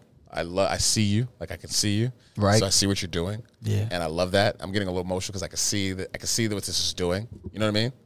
And uh, yeah, appreciate you too, brother. Good questions. Hey, man, I uh, long overdue. Thank you for coming on. I appreciate your time. Namaste, brother. Hey. For sure. Um, yeah, thank you. Guys, episode 10. Jasun Tate. Jason Bourne. Okay. we love you. All right. Get some sunlight. Go for a walk. Call your mom. Hug your mom. All that stuff. Get out in nature. Yeah. Get out in nature, baby.